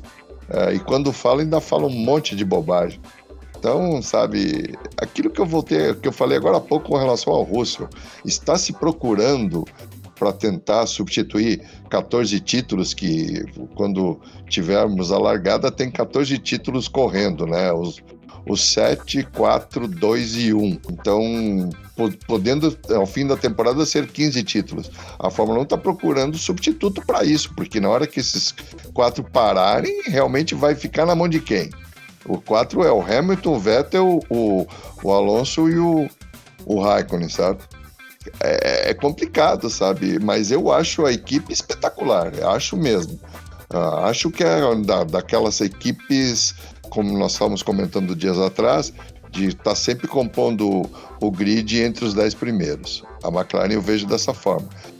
Brigar pela ponta é complicado, porque daí nós estamos falando de, pela ordem, Hamilton, Bottas, Verstappen, se o Bottas resolver andar, a gente não tem que duvidar que ele, quando quer andar, ele anda direitinho. O problema é que ele encosta os fios desencapados e não anda. Se ele resolver andar, ele, ele começou temporada de 2020 de forma promissora. Teve em, algumas corridas durante o campeonato que, nossa, parecia que estava andando sozinho pela Mercedes. Mas, de um modo geral, decepcionou. Será que vai decepcionar de novo? É, é, esses três eu acho que são os candidatos a vitórias. Não boto fé na Ferrari. Eu acho que o pacote da Ferrari saiu fracassado. Essas pequenas mudanças que aconteceram de 20 para 21 não vai tornar o carro competitivo. Mesmo que volte aquele motor cheio de veneno que tinha lá fora do regulamento em, em 2019. Eu tinha uma pergunta para o Pedro. É uma pergunta bem. É, é, pertinente. A McLaren, eu nunca ouvi alguém falar mal da McLaren. Ah, é uma equipe que no seu DNA tá, tem a simpatia, né? E você tem Ricardo e Norris, que também são extremamente simpáticos. A questão é, isso voltaria, isso voltaria em dinheiro para a equipe? Isso retornaria em patrocinadores para no outro ano ou depois de dois anos é, é realmente chamar um piloto para valer? No caso aí, segundo Pedro, seria no lugar do Norris, né? Essa era a minha pergunta. Pedro, então fica tranquilo. Ele quer saber o seguinte: ele acha que a McLaren, por ser laranja papaya, por ter esses pilotos sorridentes, vai ter o patrocínio de Circo de Soleil para o ano que vem. O que, que você acha? Eu acho que ela está bem de patrocínio e a gente não pode esquecer que recentemente uma boa parte das ações da McLaren foram vendidas e foi injetado muito dinheiro lá dentro, certo? Então, a, é uma das equipes bem capitalizadas, né? Tirando as, as montadoras, que no caso é Mercedes e Ferrari, eu vejo como, junto com a Aston Martin, a equipe que tem dinheiro, certo? A gente não pode esquecer que a RBR corre por fora também. A Renault, nos bons tempos, botou muito dinheiro, mas há dois anos atrás começou a ameaçar se retirar, mudou de nome agora, talvez venha no futuro como Nissan, já existe isso sendo especulado, certo? Só não veio até agora porque está esperando efetivamente a retirada oficial da Honda da Fórmula 1 para colocar é, Nissan, certo? Como durante muito tempo estava na própria RBR, que um, se a gente olhar num, num passado bem recente, estava lá Infinity, certo, direto nos carros da RBR. E a divisão, digamos assim, esportiva e luxuosa da Nissan, né? Isso aconteceu durante bom tempo, antes de virar Honda, certo? Foi uma coisa assim que tiraram, quando tiraram a Renault do, de dentro da RBR, é, tiraram também essa projeção da Infinity, que era a marca da, da Nissan. E a Honda entrou muito forte nisso, porque a briga dos japoneses é pesada. Então eu vejo dessa forma, sabe? É uma coisa bem. É, de, de se, e muito a miúde. Alex, você que gosta de pesquisar, cara, é espetacular, mas essas coisas acontecem mesmo. E a gente vê isso de muitos anos. Ah, quanto, Thiago, a, a McLaren ser simpática, a McLaren foi simpática no Brasil, como eu citei, desde os anos 70, certo? Ah, uhum. Aquele apelo do cigarro muito forte. Basta ver quando o Emerson foi para a Indy, a cor do carro dele era o mesmo que era o carro que ele tinha na, na Fórmula 1 antes de, de virar Copersul. O Senna, nos melhores momentos, aquela cor, e aquilo ficou, aquilo caiu na simpatia popular. Hoje você pode pintar desse laranja marca-texto, esse azulão, botar Moixandon, todo mundo vai lembrar do vermelho e branco. É mais ou menos por aí. Certinho, certinho. Da hora. Eu, inclusive, o Pedro falou uma coisa aí bacana pra caramba. Eu tenho. Tenho, tenho buscado bastante informação e para 2025, cara, é provável que nós tenhamos aí duas novas marcas. A Nissan vem forte para ser uma dessas, né? E uma do grupo Volkswagen, que tá na dúvida se vai vir com o nome Porsche, né? Porque são todas do mesmo grupo, ou se vem com a marca Audi, né? Mas segundo as informações aí, duas dessas entram para dentro do grid. Aí fica aquela questão: nós teremos mais uma equipe entrando, mais duas, ou a substituição de duas das atuais aí. Precisa lembrar que a Haas vai muito mal das pernas. Segundo a informação, o grupo Volkswagen compraria a estrutura da Haas para repassar aí para Porsche ou Audi, porque eu não acredito que a Volkswagen vai botar o nome de Volkswagen na Fórmula 1. Deve ser uma dessas marcas de elite. Não sei, vamos aguardar aí para ver o que acontece. Dando sequência aqui às equipes e a pré-temporada, vou convidar o Diego para falar o que, que, ele acha da McLaren, Norris e Ricardo. E aí, Diego, o que, que você acha? Você que é fanático pela equipe também. Bom, lembrando que a McLaren foi a equipe que mais teve mudanças, né? Veio com, agora com o motor Mercedes e por conta disso eles tiveram várias é, tiveram que fazer várias atualizações tal para estar tá adaptando o um novo motor. Assim, foi a terceira equipe ano passado, né? E todo mundo tá esperando que, que realmente essa crescente continue. Não, não creio que vai chegar a disputar ali junto com Mercedes e RBR, né? Que eu acho que é o que vão vão disputar vitórias nesse ano de novo, Mercedes e, e RBR. Mas assim, tomara que venha competitiva mesmo, né? É, né, nos testes de pré-temporada eles tiveram até um, um, bom. Os três dias foram até bastante proveitosos para eles, né? não tiveram tantos problemas como algumas outras. Tiveram uma boa quilometragem no, no Bahrein, embora nesses três dias, né, pouco, mas teve também aquele problema da, da poeira, né, nuvem de poeira que teve lá no Bahrein, que atrapalhou todas as equipes. Mas no, no, no geral, a McLaren acho que aproveitou bem esse período. Os pilotos, cara, o Ricardo eu acho um baita piloto. É, depois de Hamilton e Max, acho que ele é o terceiro ali do grid, em questão de talento, em questão de poder entregar resultado. O Norris é, é, é bom piloto também, é rápido, né? Já mostrou isso. E o pessoal tava até andando criticando ele bastante, né? Que diz que ele anda falando muita asneira aí pela, pelas redes e tal. Então acho que tudo bem, é um garoto ainda de 20 anos, né? Vai amadurecer bastante, como todos nós um dia, né? Amadurecemos, mas assim, acho que o Norris precisa é, focar mais em, em correr. Né, de deixar um pouco de lado essas, essas falas polêmicas.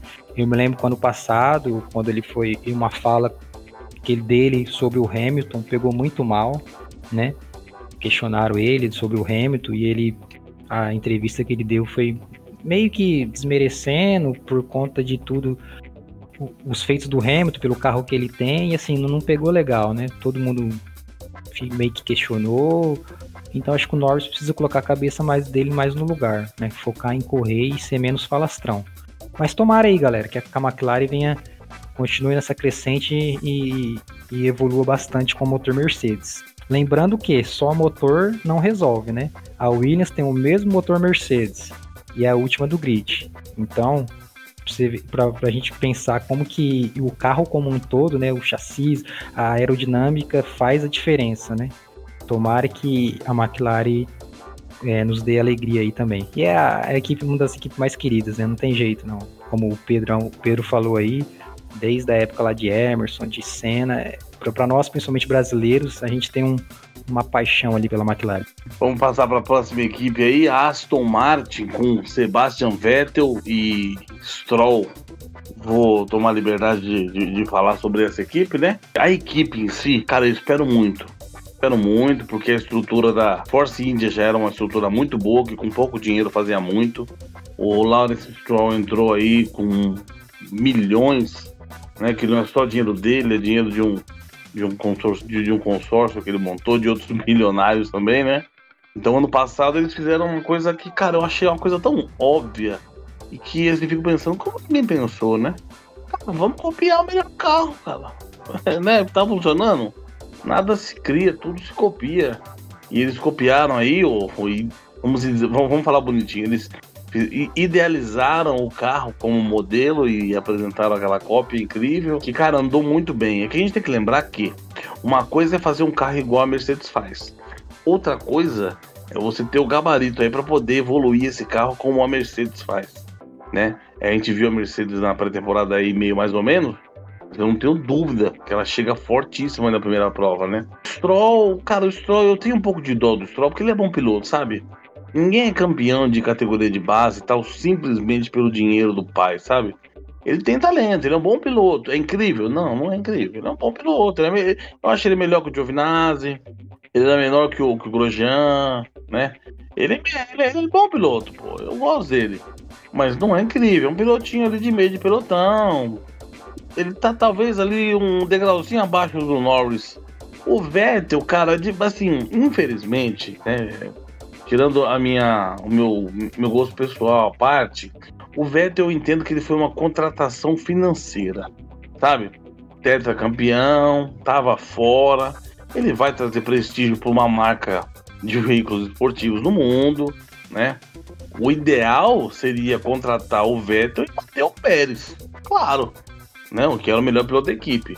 Mas o pai não vai mandar o filho embora, então liberou né? O nosso amigo Pérez e trouxe o Vettel, mas assim, cara, comercial, financeiro.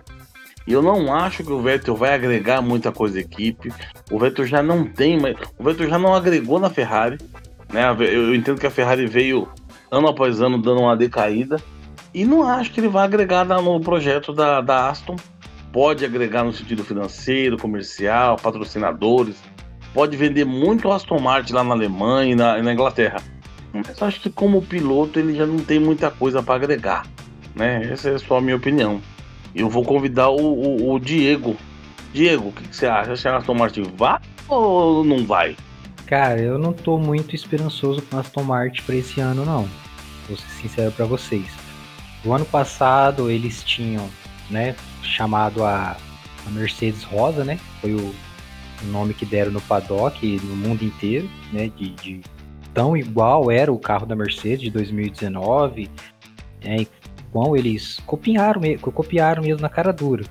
Mas assim, a gente via que era um carro bom, eles principalmente em classificação, eles conseguiam se classificar lá na frente, mas na hora da corrida eles ficavam para trás, né? Eles, a, a equipe lá, os, não sei, os estrategistas batiam cabeça, eles não conseguiam entregar bons resultados. Eles tiveram aquela punição né, de 15 pontos pelo porque copiaram os dutos de freio da Mercedes, né? Como se fosse só isso, né? Mas tudo bem. Mas assim, a gente via que os meninos Stroll andava na frente com o Pérez, mas na hora do vamos ver, que era da corrida em si, eles não, não conseguiam entregar tantos resultados. Eles tiveram algumas mudanças, né, pelo novo carro que a gente viu, assim, mas eu acredito que não basta só você copiar, né? Se você não tiver quem realmente entende, né? Porque a gente fala, fala do Hamilton, da Mercedes, mas a, a Mercedes em si, a, a equipe por trás, né? O, o engenheiro que o Hamilton tem, cara, faz total diferença. E assim, eu acho que ainda a Aston Martin, para esse ano de 2021, eu acredito que ainda está caminhando para um, um, objetivo maior, que seja 2022, né? Que aí eu acho que é onde vai ela vai se destacar maior, melhor. Mas assim, teve acho que foi a equipe que teve mais problemas, né, agora na pré-temporada, né? O motor, o câmbio deu pau lá com o Vettel. Eles ficaram algumas horas sem poder correr. Acho que depois da Mercedes, se não me engano, foi a que menos teve quilometragem. Mas assim, eu não estou muito esperançoso com a Aston Martin para esse ano ainda não. Vamos ver como é que eles vão se sair daqui a alguns dias, né? Maravilha, maravilha. Vamos passar para um carro aí que é um carro curioso. Um carro americano, pintado de russo, com um piloto alemão, né? Curioso. JP. O que, que você tem para me falar da Haas, Marzepin e Mick Schumacher, filho do mito? que você acha? Quanto a Haas, eu fico até um pouco com pena, né? Eles falaram já que esse ano eles não tiveram nenhum tipo de atualização, não utilizaram os tokens, o carro é a mesma carroça do ano passado, com o diferencial que a Williams e a Alfa Romeo talvez tenham dado uma melhorada. Talvez esse ano eles vão segurar a lanterna bonito lá atrás. Eu tava ouvindo aquela, vamos dizer assim, pós-pré-temporada. né, as reações da primeira da pré-temporada que a Fórmula 1 lançou. Uma pergunta interessante que fizeram para o Mick Schumacher foi justamente o seguinte: como você está entendendo que você é, é, um rookie, né, um, é um, um novato na Fórmula 1 esse ano, porém usando como base o Russell, você vai ter um futuro a, a curto prazo muito parecido. Você vai estar numa equipe que não é competitiva, que tem problemas, que vai andar atrás, que não está atualizada para o ano 2021, como que está a tua mente para você, sabendo que você está nessa equipe e, e, pensando no teu futuro como Fórmula 1, né? Então, acho que essa pergunta define exatamente o que a Haas está agora para 2021, né? É uma equipe que não vai ter muito o que fazer. Eu duvido que esse ano eles consigam algum tipo de pontuação. Porém, vai ter uma coisa que, na minha opinião, acho que vai ser muito interessante, que até o Alex já falou num, num cast anterior, que vai ter lá a Fórmula 1, né? O pessoal lutando lá na frente para ver quem vai ter o título, que eu acho que esse ano vai dar uma aumentada na quantidade de gente. Né? Eu diria que seria Hamilton, Bottas e Verstappen. Quem sabe Pérez, não sei, acho que não, mas pelo menos vai estar lá na frente. Vai ter a Fórmula 1.5, vamos dizer assim, né? Da meio de grid ali, o pessoal brigando e tudo mais vai ter a 1.7 da Williams com a Alfa Romeo e vai ter a Fórmula Haas, né? Que vai ser que, eu, que vai ser, acredito que seja muito interessante, que vai ser o Mazepin contra o Schumacher, né? Então eu diria assim, infelizmente não tem muito o que pensar sobre eles. Espero que vamos dizer, igual vocês comentaram, vai que seja comprado por um grupo e pelo grupo Volkswagen, vamos dizer, para continuar como Porsche ou Audi, seria bem interessante. Apesar de achar legal ter uma marca americana lá, mesmo que seja pintada de russo, né? Mas não espero muita coisa para esse ano. Só o que mais vai me interessar é a briga para ver entre o Schumacher e o Mazepin. Vamos dizer assim, uma briga que talvez eles tragam da Fórmula 2 agora para a Fórmula 1. Maravilha. E o Pedro? O que você acha que o Pedro acha da Haas? Fala aí, Pedro. Você que viu a União Soviética cair e agora tá vendo a Rússia entrar e subir na Haas. Lembrando que a Rússia, a bandeira russa, não pode aparecer em nenhum tipo de esporte ainda que ela está pagando aí uma penitência, né? O que você acha, Pedro? Acho que são as mesmas cores, as cores dos Estados Unidos, eles foram muito inteligentes. Então não dá para, se for acusar, não, é bandeira americana também, é, é azul, vermelho e branco. Eles foram muito inteligentes nisso. Sinceramente, eu acho uma equipe para entrar na Fórmula 1 que escolhe Romain Grosjean, o cara já estava queimadaço, só para fazer fiasco por sorte está vivo, porque teve um acidente horrível, companheiro de equipe ainda pior, ah, não é para falar sério. Agora parece que estão botando dois meninos que querem pelo menos mostrar serviço. Não sei se vão conseguir, porque infelizmente decaiu muito. Mas é sério, para quem já viu projetos americanos uh, no passado, uh, como o projeto que o Roger Penske participou, por exemplo, certo? E os pilotos de ponta que tinham, ver os pilotos que foram contratados, eu vejo, sinceramente, como um deboche para a Fórmula 1 que a Haas fez. Colocar aqui, tudo bem que tem 20 privilegiados que sentam num cockpit de Fórmula 1, mas aquelas duas bananeiras que já deram caixa e ficaram tanto tempo lá, sinceramente, aquilo ali é para realmente levar a equipe pro pro buraco definitivo. É a minha opinião. Vamos ver. O, agora há pouco você mesmo comentou é, com relação a, a piloto ser campeão de categoria é, de acesso, como foi o Mick agora em 2020 na Fórmula 2. Eu, eu boto fé que esse menino vai querer andar bem. O é, é dinheiro do pai, certo? É um strollzinho russo. Uh, eu sinceramente não consigo ver grande coisa, assim como o Norris foi campeão e não mostrou nada até agora, sabe? Então, tem muito disso, sabe? Tem alguns que não foram nada na base, chegam lá e arrebentam. E outros que foram tudo, chegou lá e simplesmente não anda. Estava acostumado a andar com um carro mais lentinho, com menos potência, não se adapta e não consegue sair do lugar. A gente viu alguns já na história fazendo isso. É, eu não, não boto fé. É uma equipe realmente que vai compor. Uh, na hora que alguém questionar as cores, vão dizer que é cores da bandeira americana e vai ficar por isso mesmo. Mas vamos ver o que, que vem pela frente. Tomara que a informação uh, que corre nos bastidores de que efetivamente a Volkswagen vindo ou com Audi ou com Porsche, compre. Vai ter que fazer um acordo com a Ferrari, né? Por causa do motor Ferrari. Mas como a Ferrari já está lá dentro da Alfa Romeo como segunda equipe e a Haas terceira, é bem provável que eles não, não oponham grande resistência. Agora eu preciso convidar um companheiro aí que é descendente de italiano, gordinho, come massa igual não sei o quê, para falar da Alfa Romeo, né? O cor esportivo. Tiago, o que você acha? Você acha que o Giovinazzi lá, seu parente, vai bem? Você acha que o Raikkonen Grande comprou, inclusive, parte da equipe, né? Ele é acionista. Você acha que vai? Não vai? Vai ficar pra trás? Vai dar pra frente? O que acontece com a Alfa Romeo que trocou a pintura de baixo pra cima e de cima pra baixo? Eu acho que já deu, né? Já deu. O, o Giovinazza já foi, né? Já, já deu. É, é, ele chegou, tinha que provar alguma coisa, não conseguiu. Já tá na hora dele levantar do assento e dar vaga para outro. A questão é, a Alfa Romeo também não ajudou muito, né? Aquele carrinho meia boca, não sei não. E o Raikkonen, meu amigo, é esse aí corre de graça, né? Esse aí só tá lá porque ele gosta. E, e vai levando. Bom, tanto é que, como você disse, ele comprou parte da equipe, né? Aí fica mais fácil. Ele senta e vai levando. A, a Alfa Romeo é aquela equipe que. É, meia boca, né? Fica ali no, no Q3, na frente da Haas e a Haas fica ali esperando não cair na, no limite dos 107%. Acho que é isso aí. Maravilha. Será que o Diego pensa disso tudo, hein? E aí, Diego? Alfa, cor esportivo.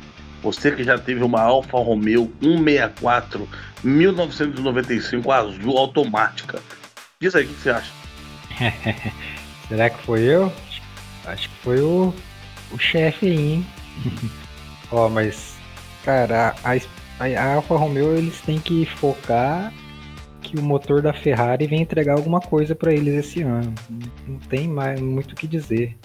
Eu não sei se vai ser o motor com veneno, como diz o, o Pedro aí, né? Não sei se vai ser aquele motor venenado de 2019, mas a Ferrari prometeu que vai melhorar o, o motor. Isso é bom para a Haas e para a Alfa, né? Então a Alfa Romeo, cara, eles mudaram, né, o, o, bico ali, ficou mais fino, tal, naquela tendência que as outras equipes estão vendo para ganhar uma uma aerodinâmica melhor ali, mas é mais do mesmo desse último ano aí, não tem muito não. Os dois pilotos, ah, Giovanazzi é, dispensa comentários, né, fraco, e o Raikkonen é o que o Thiago falou, ele tá curtindo. Já é aquele tiozão de 40 anos, tipo, já é campeão mundial, ele tá lá porque ele gosta da coisa. Então, acho que a Haas é, é, lutando lá atrás com. É a subdivisão que vocês falaram, né? Da, da, da Fórmula 1. É Haas, Williams e Alfa Romeo. As três aí lutando para ver quem é menos ruim, vamos dizer assim. Não entendi aí a crítica ao tiozão de 40 anos, mas tudo bem, eu vou deixar passar, né? Eu, cara, eu tive duas Alfa, né? Eu tive uma 164 V6, 24 válvulas. Enquanto não quebrar, foi incrível. E tive uma 156 também. Aí eu vejo hoje lá o, o, o Giovinazzi andando de Alfa Romeo. Nossa, cara, que decepção. Cara, nem o cabelo daquele cara presta. Mas vamos partir pra próxima, que é o que importa. Porque na verdade, o JP ele me ligou hoje de tarde, falou comigo, cara, quando chegar na hora de falar da Williams, você me chama. Ele tem um pôster enorme na casa dele do Latifi né? Ele tem cuecas bordadas com o nome do Latifi, porque ele é fã do cara e acompanha. Então vamos chamar, JP. O que, que você acha da Williams e do seu, seu parceiro aí, o Latifi? E do Russell, com certeza, né? Deus o livre. Deus me livre e guarde, o que eu falo, pessoal.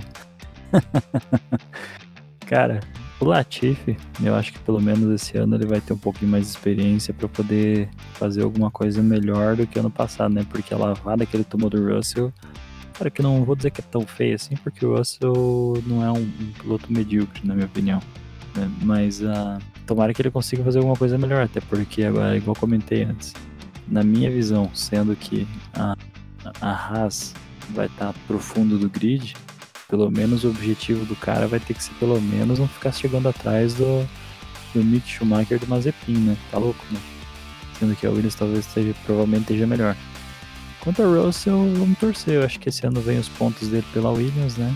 E vai fazer o trabalho que ele tem que fazer para talvez ano que vem conseguir ir para a Mercedes, igual foi dito anteriormente.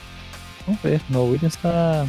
tá pré-temporada é complicado, né? Porque, por exemplo, deixa, deixa a gente sonhar, né? Ver a Williams ali dentro do, dentro do top 10 ali na, nos tempos, mas não significa muita coisa na verdade. Ano passado, por exemplo, a Alfa Romeo estava nessa situação, né? Então, vamos torcer, torcer para que tenha melhorado. Eu acho que não vai ter subido tanto assim, mas pelo menos vai subir para passar a Haas e quem sabe dar mais mais briga ali junto com a Alfa Romeo, né? Cara, eu tenho medo de levar o JP pra assistir Corinthians e São Paulo, porque ele vai torcer pros dois. É perigosíssimo, eu vou apanhar com certeza no estádio. torcer pro juiz, né? ele torce pra todo mundo, cara. Isso é impressionante. Ele arruma uma briga com a mulher dele e torce pra ela ganhar, entendeu? Isso é incrível. Eu vou convidar o Pedro. O Pedro é um cara que disse pra mim, pessoalmente, que ele bota uma fé no Latifi e que ele acha que o Latifi chega, inclusive, na frente do Vettel. Foi isso mesmo que você me falou, Pedro? Eu tô enganado? Você tá enganado. não, não boto fé. É mais um milionáriozinho que tá ocupando o espaço de algum bom piloto. Sabe? Infelizmente tem disso também, né? Nós temos, a grosso modo, três milionários ocupando espaço de bons pilotos e um quarto que comprou parte de uma equipe que ficou milionário na Fórmula 1, né? Que é o, o caso do, do Raikkonen. Uh, os outros dois são o Stroll e o Marzepin. Mas, Mazepin, né? Não tem o R. É, não, não, não boto fé, sinceramente, nem no. Ele teve condições de, de tentar fazer alguma coisa ano passado, certo? Porque ele já estava, inclusive, é, fazendo parte do time e não, não, não, entregou nada. Tudo bem que a equipe não permite muito, mas o, o Russell, quando teve a oportunidade, mostrou para o mundo que tem capacidade. E eu não vejo isso do, do canadense, sabe? Não vejo mesmo. Uh, eu torço muito para Williams. Eu sou muito. Claro que não tem mais nada a ver com a família, mas eu sou fã do Mr. Frank, sabe? Toda a história deles. Uh, acho muito legal a, quem, quem acompanha viu todo o legado que ele deixou, mas infelizmente mudou. O nome é só uma homenagem hoje, os donos são outros e já estão especulando também é uma que possivelmente possa estar à venda no futuro próximo. Por aí. É, quem sabe não será Williams e Haas que vão se tornar Porsche e Nissan futuramente. Vamos aguardar, né? Vamos aguardar. A Nissan fica na, na, dentro de casa, né? Ela é, a Nissan e Renault são, é, são empresas sócias né, no mundo, tanto que é o quarto maior conglomerado né, de, de, de, venda de automóveis do mundo. Acho que é o terceiro, na verdade. O quarto foi a fusão da Ferrari, Ferrari com, com a Chrysler e a PSA, né? É, Volkswagen, Toyota, Renault com, com Nissan junto e o quarto agora veio essa. São 11 montadoras juntas, que é esse pacote da, da Fiat, né? Que fez a fusão com a PSA e pegou Peugeot e Citroën. É, rapaz, é uma beleza, né? Você pensar em Tempra, Maréia, Peugeot 206 e Neon da Chrysler, você já fica feliz, né? Deus o livre guarde, vamos passar para a próxima. Bora falar agora de AlphaTauri. Eu, o que eu valorizo na AlphaTauri é que a AlphaTauri, ela, ela não, você percebe que ela não é empenhada em copiar a RBR, assim, fazer um carro exaustão, como na verdade, em teoria, poderia, né? A pintura desse ano eu achei lindíssima. O azul e o branco, super combinou. O Gasly tem tudo a ver com a equipe. O Gasly foi rebaixado ano retrasado, né? E muito se falou sobre o que aconteceria com ele, assim como com, com o Kvyat. Mas ele, diferente do Kvyat, ele reagiu bem, ele voltou, deu a volta por cima, ganhou a primeira prova dele ano passado. Ah, mas foi uma prova típica. Ok, cara, mas ele tava lá em cima no degrau mais alto, sabe? Alguém tinha que ganhar aquela prova típica e ele foi lá e ganhou. Méritos dele, ele veio bem durante toda a temporada. Então, assim, o Tsunoda, até brinquei essa semana no grupo lá, coloquei já a cadeirinha dele, o bebê conforto da Honda, que já mandaram fazer. Já tá instalado no carro para ele poder pilotar. O Tsunoda é um franco atirador, cara, porque assim, ele vem com o dinheiro da Honda. Se ele for bem, tá sensacional. Se ele for mal, normal, né? Primeiro ano, experiência nenhuma, tá tudo certo. Mas, cara, eu, eu acredito que o japonesinho vá bem, ele é bom piloto, né? O, o, o Pedro falou com muita propriedade aí. Onde você tem Latifi correndo, Mazepin correndo, o Tsunodinha vai andar bem, porque ele é bom piloto, entendeu? A AlphaTauri é aquela equipe que eu, eu acredito que vai andar melhor esse ano que o ano que o ano passado. Não briga né? Infelizmente, mas não briga com McLaren, não briga com Alpine e não briga com Ferrari e Aston Martin. Acho que ela deve ficar ali na rabeira desses aí. Mas vindo bem, sabe? Ele não vai cair lá para Williams, Haas e, e, e Alfa Romeo. Vai ser, ela vai correr meio que sozinha no campeonato dela ali. Porque ela não bate os da frente, mas também não fica para trás. Acho que é mais ou menos isso. Tiago, você que gosta muito da AlphaTauri, tem várias roupas da marca aí. O que, que, você acha? Rapaz, rapaz, é verdade. Olha, AlphaTauri eu soube depois que tinha um, um negócio de roupa da AlphaTauri mesmo, que olha, a roupa não é ruim não, hein? Eu usaria. Isso é caro pra caramba, né? Mas tudo bem, vamos lá. Olha, equipe revelação, né? Gasly e Tsunoda vão ajudar bastante a equipe a evoluir. Eu até ficaria de olho se não vai bater a Red Bull, quem sabe não incomoda, né? Vamos lá, né? Eu ficaria surpreso. Mas vamos lá, vamos ver o que acontece. Vamos partir para a próxima equipe. Vamos falar agora de RBR. Red Bull.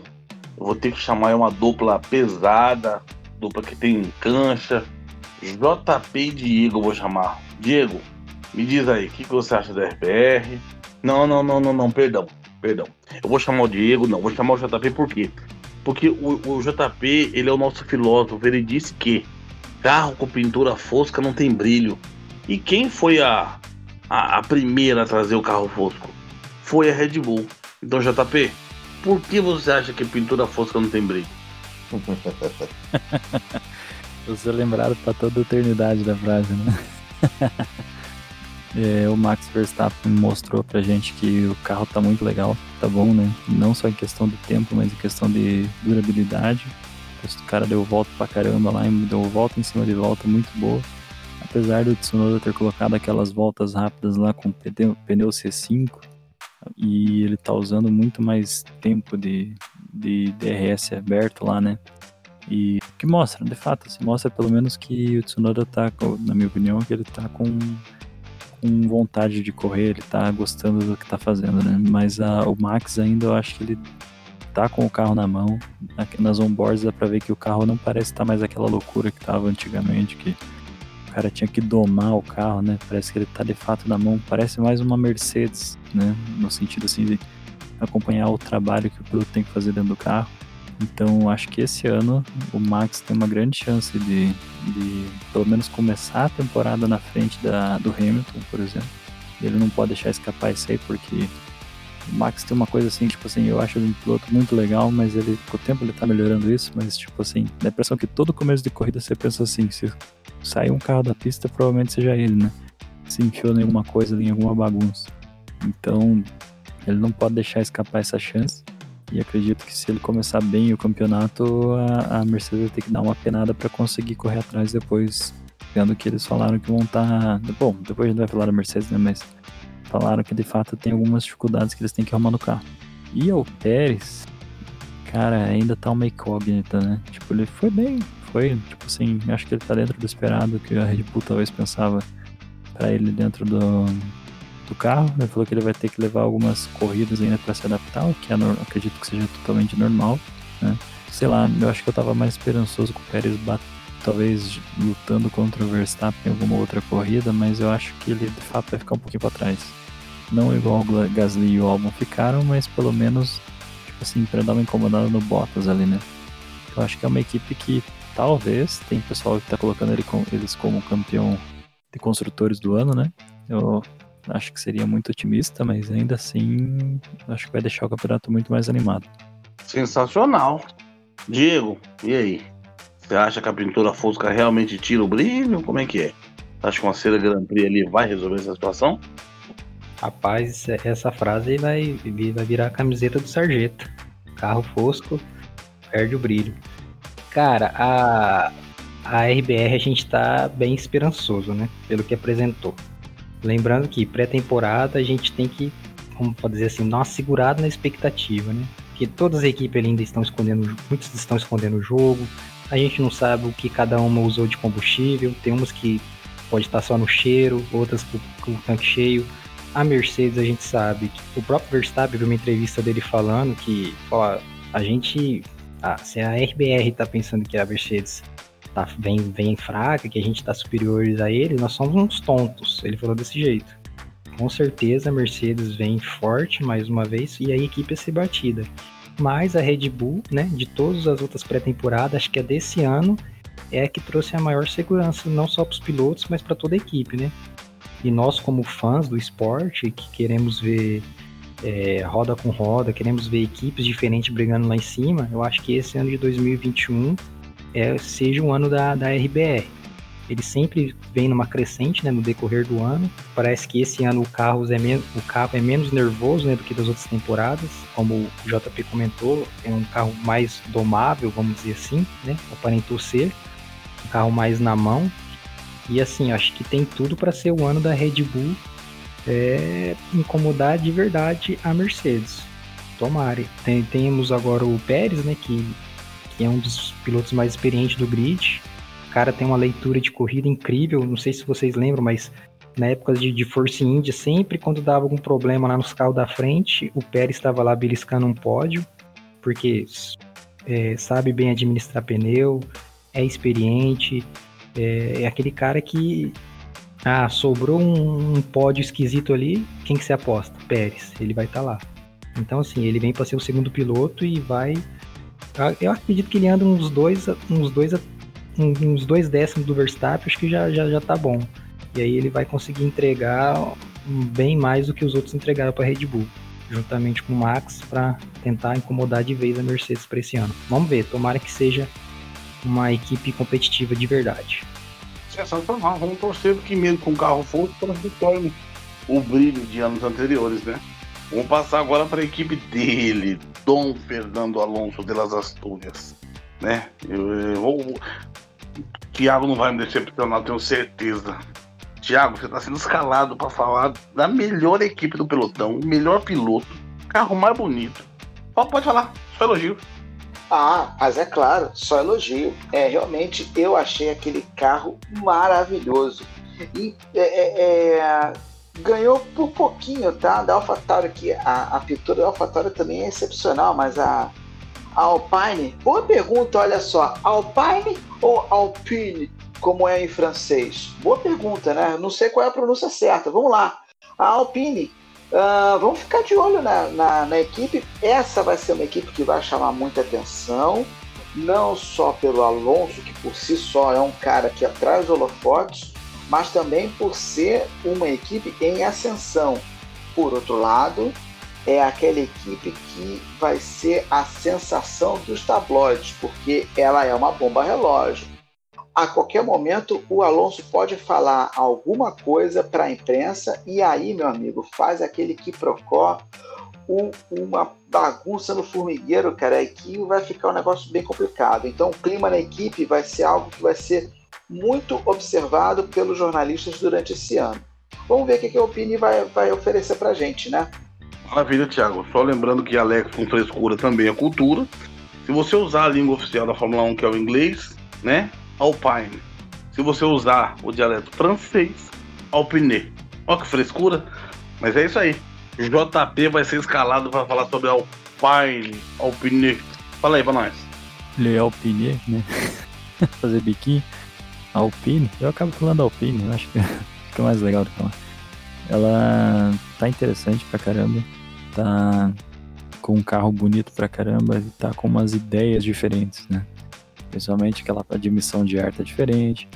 Ah, o carro vem se mostrando aí, a Renault, o motor Renault vem se mostrando que está evoluindo com o tempo. Então, eu acredito que vai ser muito legal esse ano a, trabalho que eles vão fazer. Igual comentei antes, eu acho que eles ainda não estão com um carro suficiente para lutar na frente do pelotão no meio, vamos dizer assim.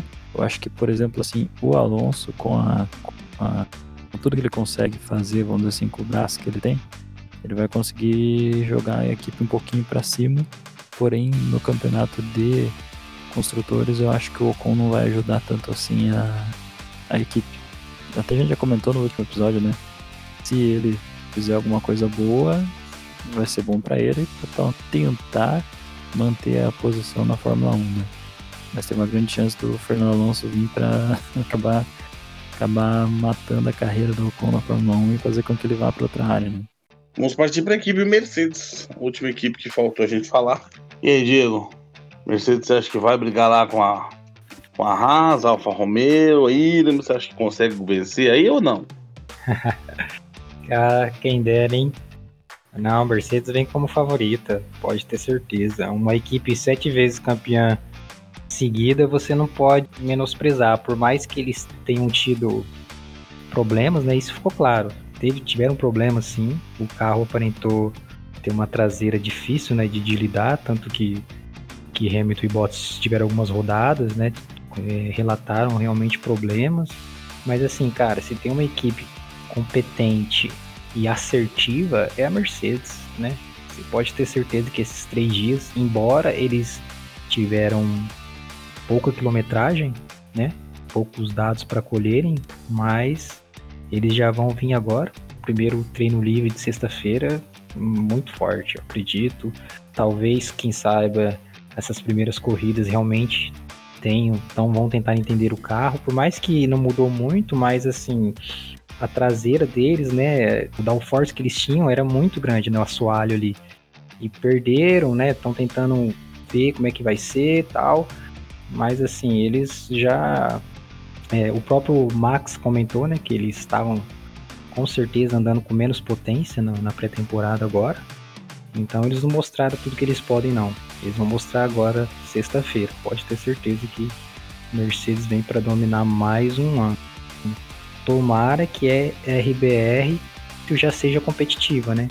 De início o Max já consiga incomodar mais, principalmente o Hamilton. Vamos ver. É, eu também eu vou de encontro com o Diego. Eu acho que a. Acredito sim, a Mercedes teve problemas aí. O lance do, do reiki do carro ser um reiki baixo, né? E com a mudança no assoalho, principalmente aquela parte lateral, fez diferença né, no, no equilíbrio do carro. Mas, cara, de verdade, a, a Mercedes se deu ao luxo no passado de apresentar o DAS. Imagina se tava sobrando tempo, vamos inventar uma outra coisa? Mais ou menos isso. Se vocês lembrarem o carro de 2019, se eu não estiver enganado, que eles trouxeram dois carros para os treinos. Dois. Né? Um, o primeiro com uma configuração, e o outro com uma configuração que foi campeão. Né? Então, cara, quando você vê uma equipe que tem esse gabarito, que ganhou os últimos seis títulos, seis títulos, gente, acho que é isso, né? Seis ou sete títulos mundiais. E aí a equipe vem, dá uma rodadinha, a pessoa fala assim: ah, a equipe tá com problema. Na verdade, posso falar? Cara, a Mercedes vai nadar de braçada de novo nesse ano de 2021.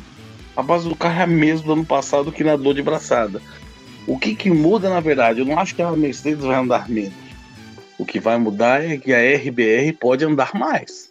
Né? E uma grande diferença que a RBR tem a favor contra a Mercedes é que a RBR tem um segundo piloto bom. A Mercedes não. Né? Então a Mercedes ela corre risco sim de perder os construtores. Porque se o Pérez pegar a mão do carro, desculpa, o Bottas é quarto quase toda a corrida. não vejo o Bottas tendo mais volante que o Max, nem que o Pérez. Não o Hamilton nem conta, é brincadeira.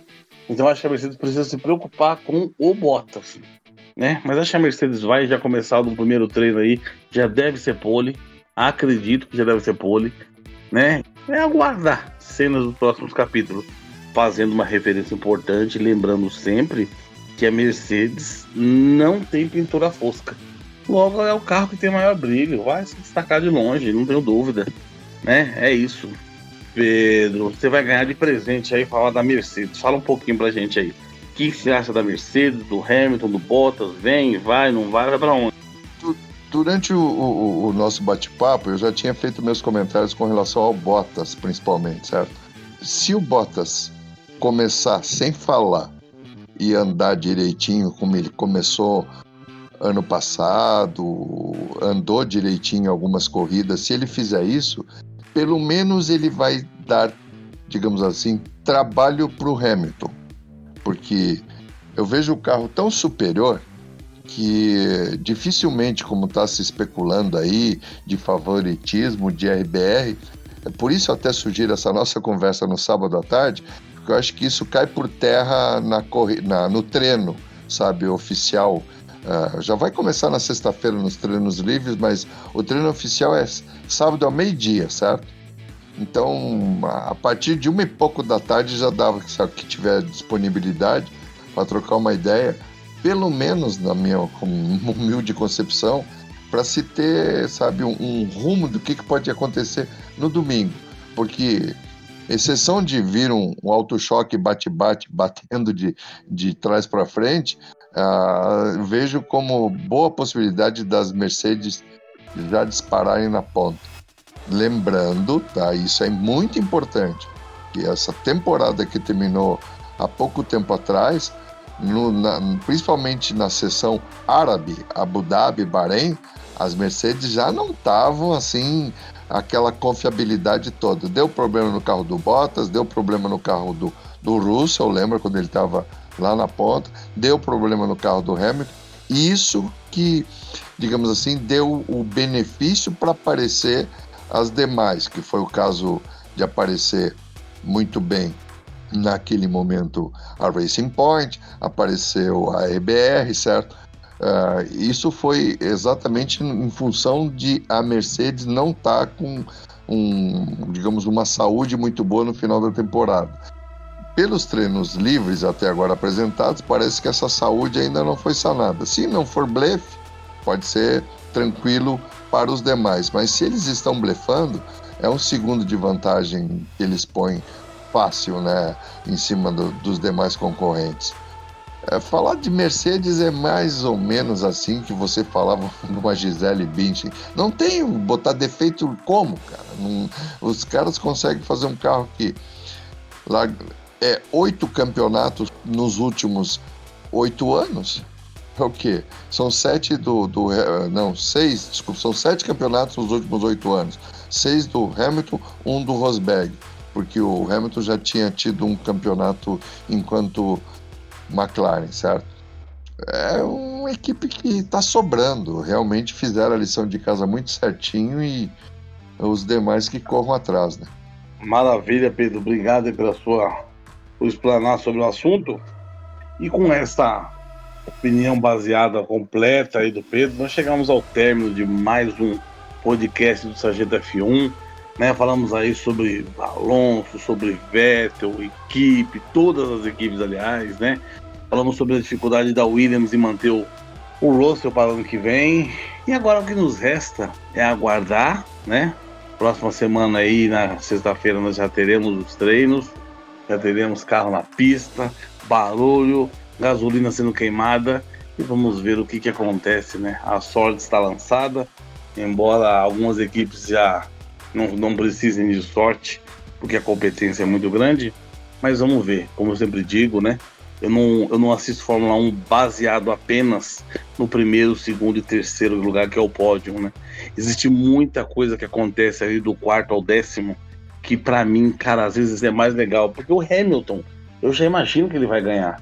Agora, quem vai chegar em terceiro ou quarto, aí, cara, é uma briga sensacional que eu vou acompanhar de perto. E vamos trazer para vocês aqui na próxima semana tudo que aconteceu, treino, batida, vitória, discussão, né? E vamos ver o que, que acontece. Eu vou chamar os meus os meus amigos de bancada aí, JP, para fazer suas considerações finais. Fala, JP, o homem da frase do ano. Conta pra gente. Fala, Alex. Pessoal, então é isso aí. Queria agradecer a participação de todo mundo, a audiência também do pessoal que está todo mundo engajado lá no nosso podcast. Pedir que o pessoal entre no, no grupo do WhatsApp lá, que é disponível para todo mundo. Quem quiser quem quiser entrar no grupo, é só mandar um direct lá no Instagram do Sarjeta F1, sarjeta.f1. O nosso amigo Reinaldo lá que está cuidando dessa parte vai inserir você no grupo. E também ficar ligado aí com as novas notícias que vão acontecer nessa, durante a semana, na, principalmente em relação à nossa primeira etapa da temporada lá no Bahrein. E vamos com tudo para cima da. Esse ano aí vai ser, acredito que vai ser um ano muito bom para a Fórmula 1. Valeu. Legal, vamos sequência aí. Obrigado, JP, mais uma vez. Tamo junto, vamos dar sequência. Diego, meu mestre Diego. Diego é o cara que, quando a gente começou o WhatsApp, o grupo, o Diego foi um dos que chegou junto, que colaborou, foi um dos primeiros administradores do grupo, né? E segue com a gente aí, firme e forte. Agradecer o Diego aí por toda a dedicação, trabalho também. Faz essas suas considerações aí, Diego.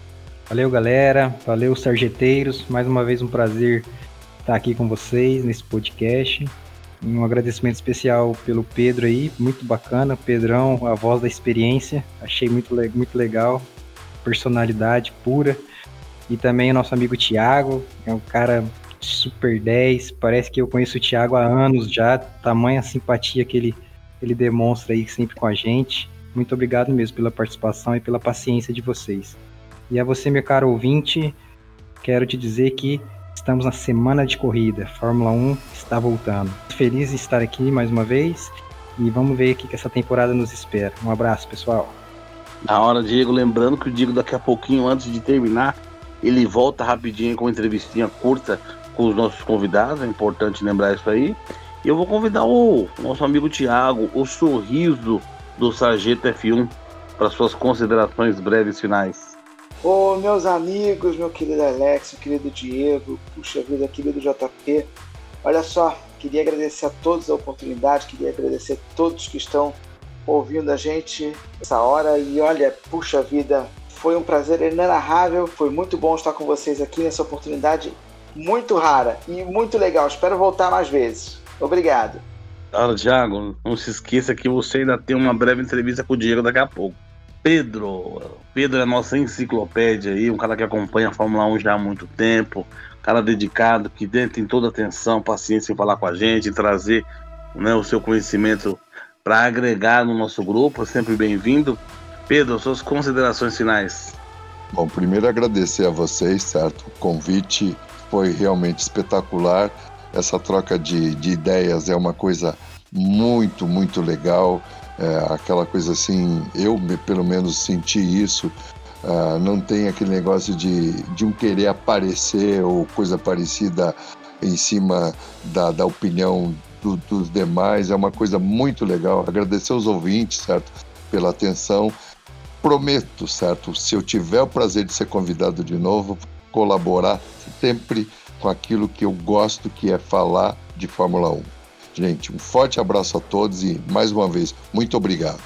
Sensacional, Pedro. Vocês já são aí praticamente da casa, vão estar voltando com a gente aí, sem dúvida. Né? A gente tem uma temporada longa. Lembrando também que o Sargento F1 começa nos próximos dias com as lives, né? Vamos estar alimentando aí, abastecendo o canal do YouTube. O pessoal já está aí se, se preparando, né? Tudo, tudo certinho.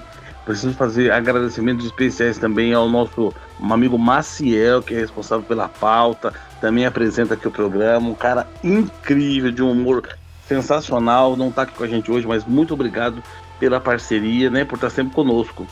Preciso lembrar também do Reinaldo, que é responsável pelas nossas mídias, é o cara que cuida pessoalmente, né, lá do nosso Instagram, ele posta, ele responde o pessoal, ele dá feedback, né? A gente criou um quadro novo aí que foi uma entrevista rápida, que inclusive o Pedro e o Thiago participaram, né? E acabaram ganhando o convite para vir participar com a gente aqui. O pessoal entra lá, pede para participar do, do entrevista rápida, enfim.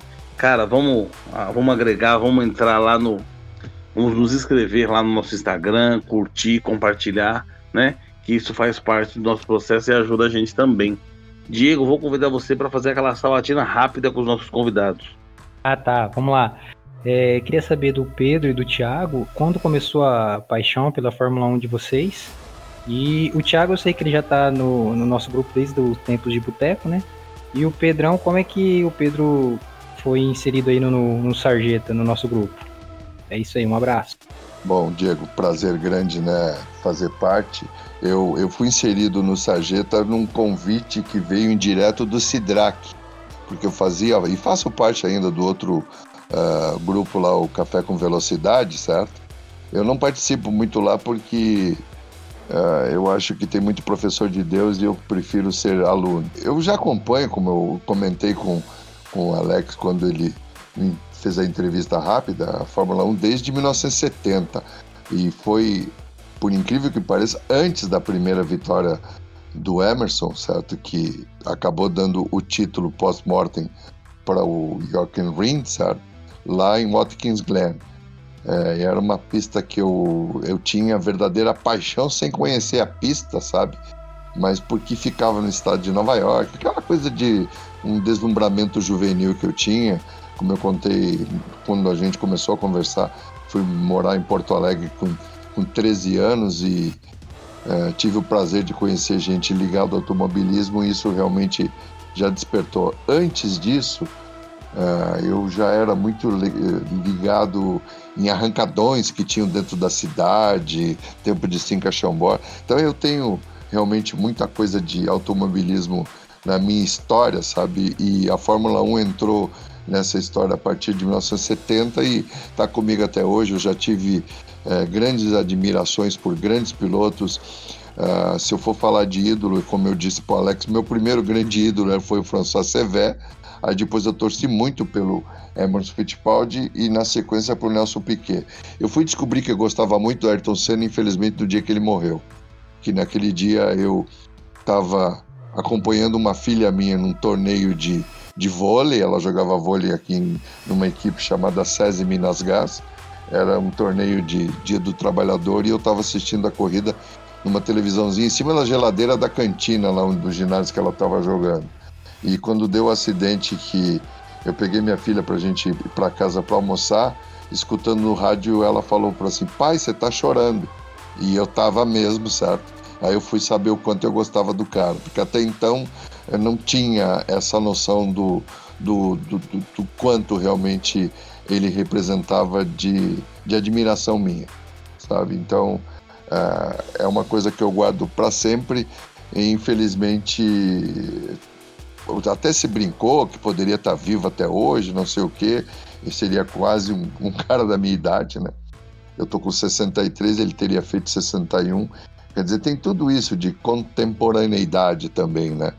Mas é, essa é a minha história, gente. No transcorrer do, do, do, dos nossos próximos bate-papos, eu vou tentando passar para vocês a minha paixão. Muito obrigado a todos. Dara Pedro, valeu. E agora você, Thiago, o sorriso. é, meu amigo, puxa vida, olha, é, é, história, história realmente é, uh, comovente, é, comovente mesmo do, do Pedrão. Realmente, é, eu tinha descoberto que gostava de cena um pouquinho antes, mas é engraçado, né? Todo mundo se lembra que dia e o que estava fazendo naquele dia que o Senna morreu, na é verdade. Bom, mas o, o, meu, minha paixão pelo automobilismo começou mais ou menos com os 14 anos, lendo o caderno de o caderno de automóveis, saía nos jornais lá do Rio de Janeiro é, semanalmente e depois eu fui fazer um técnico em automobilística. Engraçado, né? Depois disso, eu fui trabalhar numa concessionária de uma montadora francesa, aquela do Chevronzinho, né? E aí depois eu fui fazer, eu fui fazer faculdade de geografia. Me especializei em climatologia e depois eu vim para São Paulo para poder fazer o mestrado em poluição do ar, justamente a parte de queima de cana-de-açúcar e tal, biocombustíveis. E hoje eu fui para medicina para poder pesquisar poluição do ar e saúde é, é, da população. Então, a, a paixão por automóveis, uh, apesar de ser uma fonte emissora e blá blá blá blá blá, sempre teve comigo, porque carro é um, é um espetáculo, é um sonho, é, uma, é um feito da engenharia que só se mostra evoluir a cada dia. E isso é o que me seduz. Né? E a velocidade e o, a engenhosidade da máquina é realmente muito sedutora. Então foi aí que eu construí, fui levando a minha, a, a minha paixão por automóveis e por velocidade. Sensacional, Thiago. É bom que eu já sei para quem que eu vou mandar a conta né, em 2000 e alguma coisa, quando lançou a C4, C4 Gran Picasso, não sei se você lembra desse carro. Quando lançou, depois de uns 20 dias eu fui lá, eu comprei uma. Cara, o carro é uma promessa de espetáculo. Mas aquele câmbio, não sei o que acontece, hein? Tô achando que a culpa é tua. Você deve ter algum envolvimento daquele câmbio lá. Depois eu a vou L4, te chamar pra... né, cara? Que fase. Cara, aquele teto de vidro era maravilhoso, mas aquele câmbio, você é maluco. Mas é bom que eu já sei pra quem que eu vou mandar a conta. Tá tudo certo. tá Senhores, certo, tá certo. Senhores, meus amigos, muito obrigado pela participação de todos. Reforçando, né, que o, o Sargento F1 tem o seu grupo no WhatsApp. É um grupo aberto, sem custo, todos são muito bem-vindos, né? é um grupo democrático em que cada um bota a sua opinião, fala o que acha, o que pensa, né? Não temos estrelas, não temos doutores pós-graduados em assunto nenhum, então cada um lá vai fala livremente. Quem estiver ouvindo a gente quiser, entra lá no arroba F1 no nosso Instagram, deixa lá, quero fazer parte do WhatsApp, né? E o nosso colaborador Reinaldo aí vai direcionar e vai trazer você para dentro, tá bom? Quem estiver participando do grupo, estiver nos ouvindo e quiser fazer parte do Entrevista Rápida, deixa lá também a frase Eu quero fazer parte do Entrevista Rápida. E a gente vai agendar também e a pessoa vai participar, tá bom? As minhas considerações finais são essas. Meu agradecimento a todos, a minha gratidão aos colaboradores aí, JP, Diego, Maciel e Reinaldo, né, que trabalham de forma incansável todos os dias, à noite, para que esse projeto aí continue em frente e continue mantendo a sua essência de integrar, né, de trazer as pessoas para participar, trazer as pessoas para falar da mesma forma que nós falamos, né? Aqui a gente não tem a proposta de ser simplesmente um grupo comercial ou financeiro, não. Nosso intuito único é de falar de Fórmula 1. Semana que vem tem mais. Um abraço a todos. Tamo junto.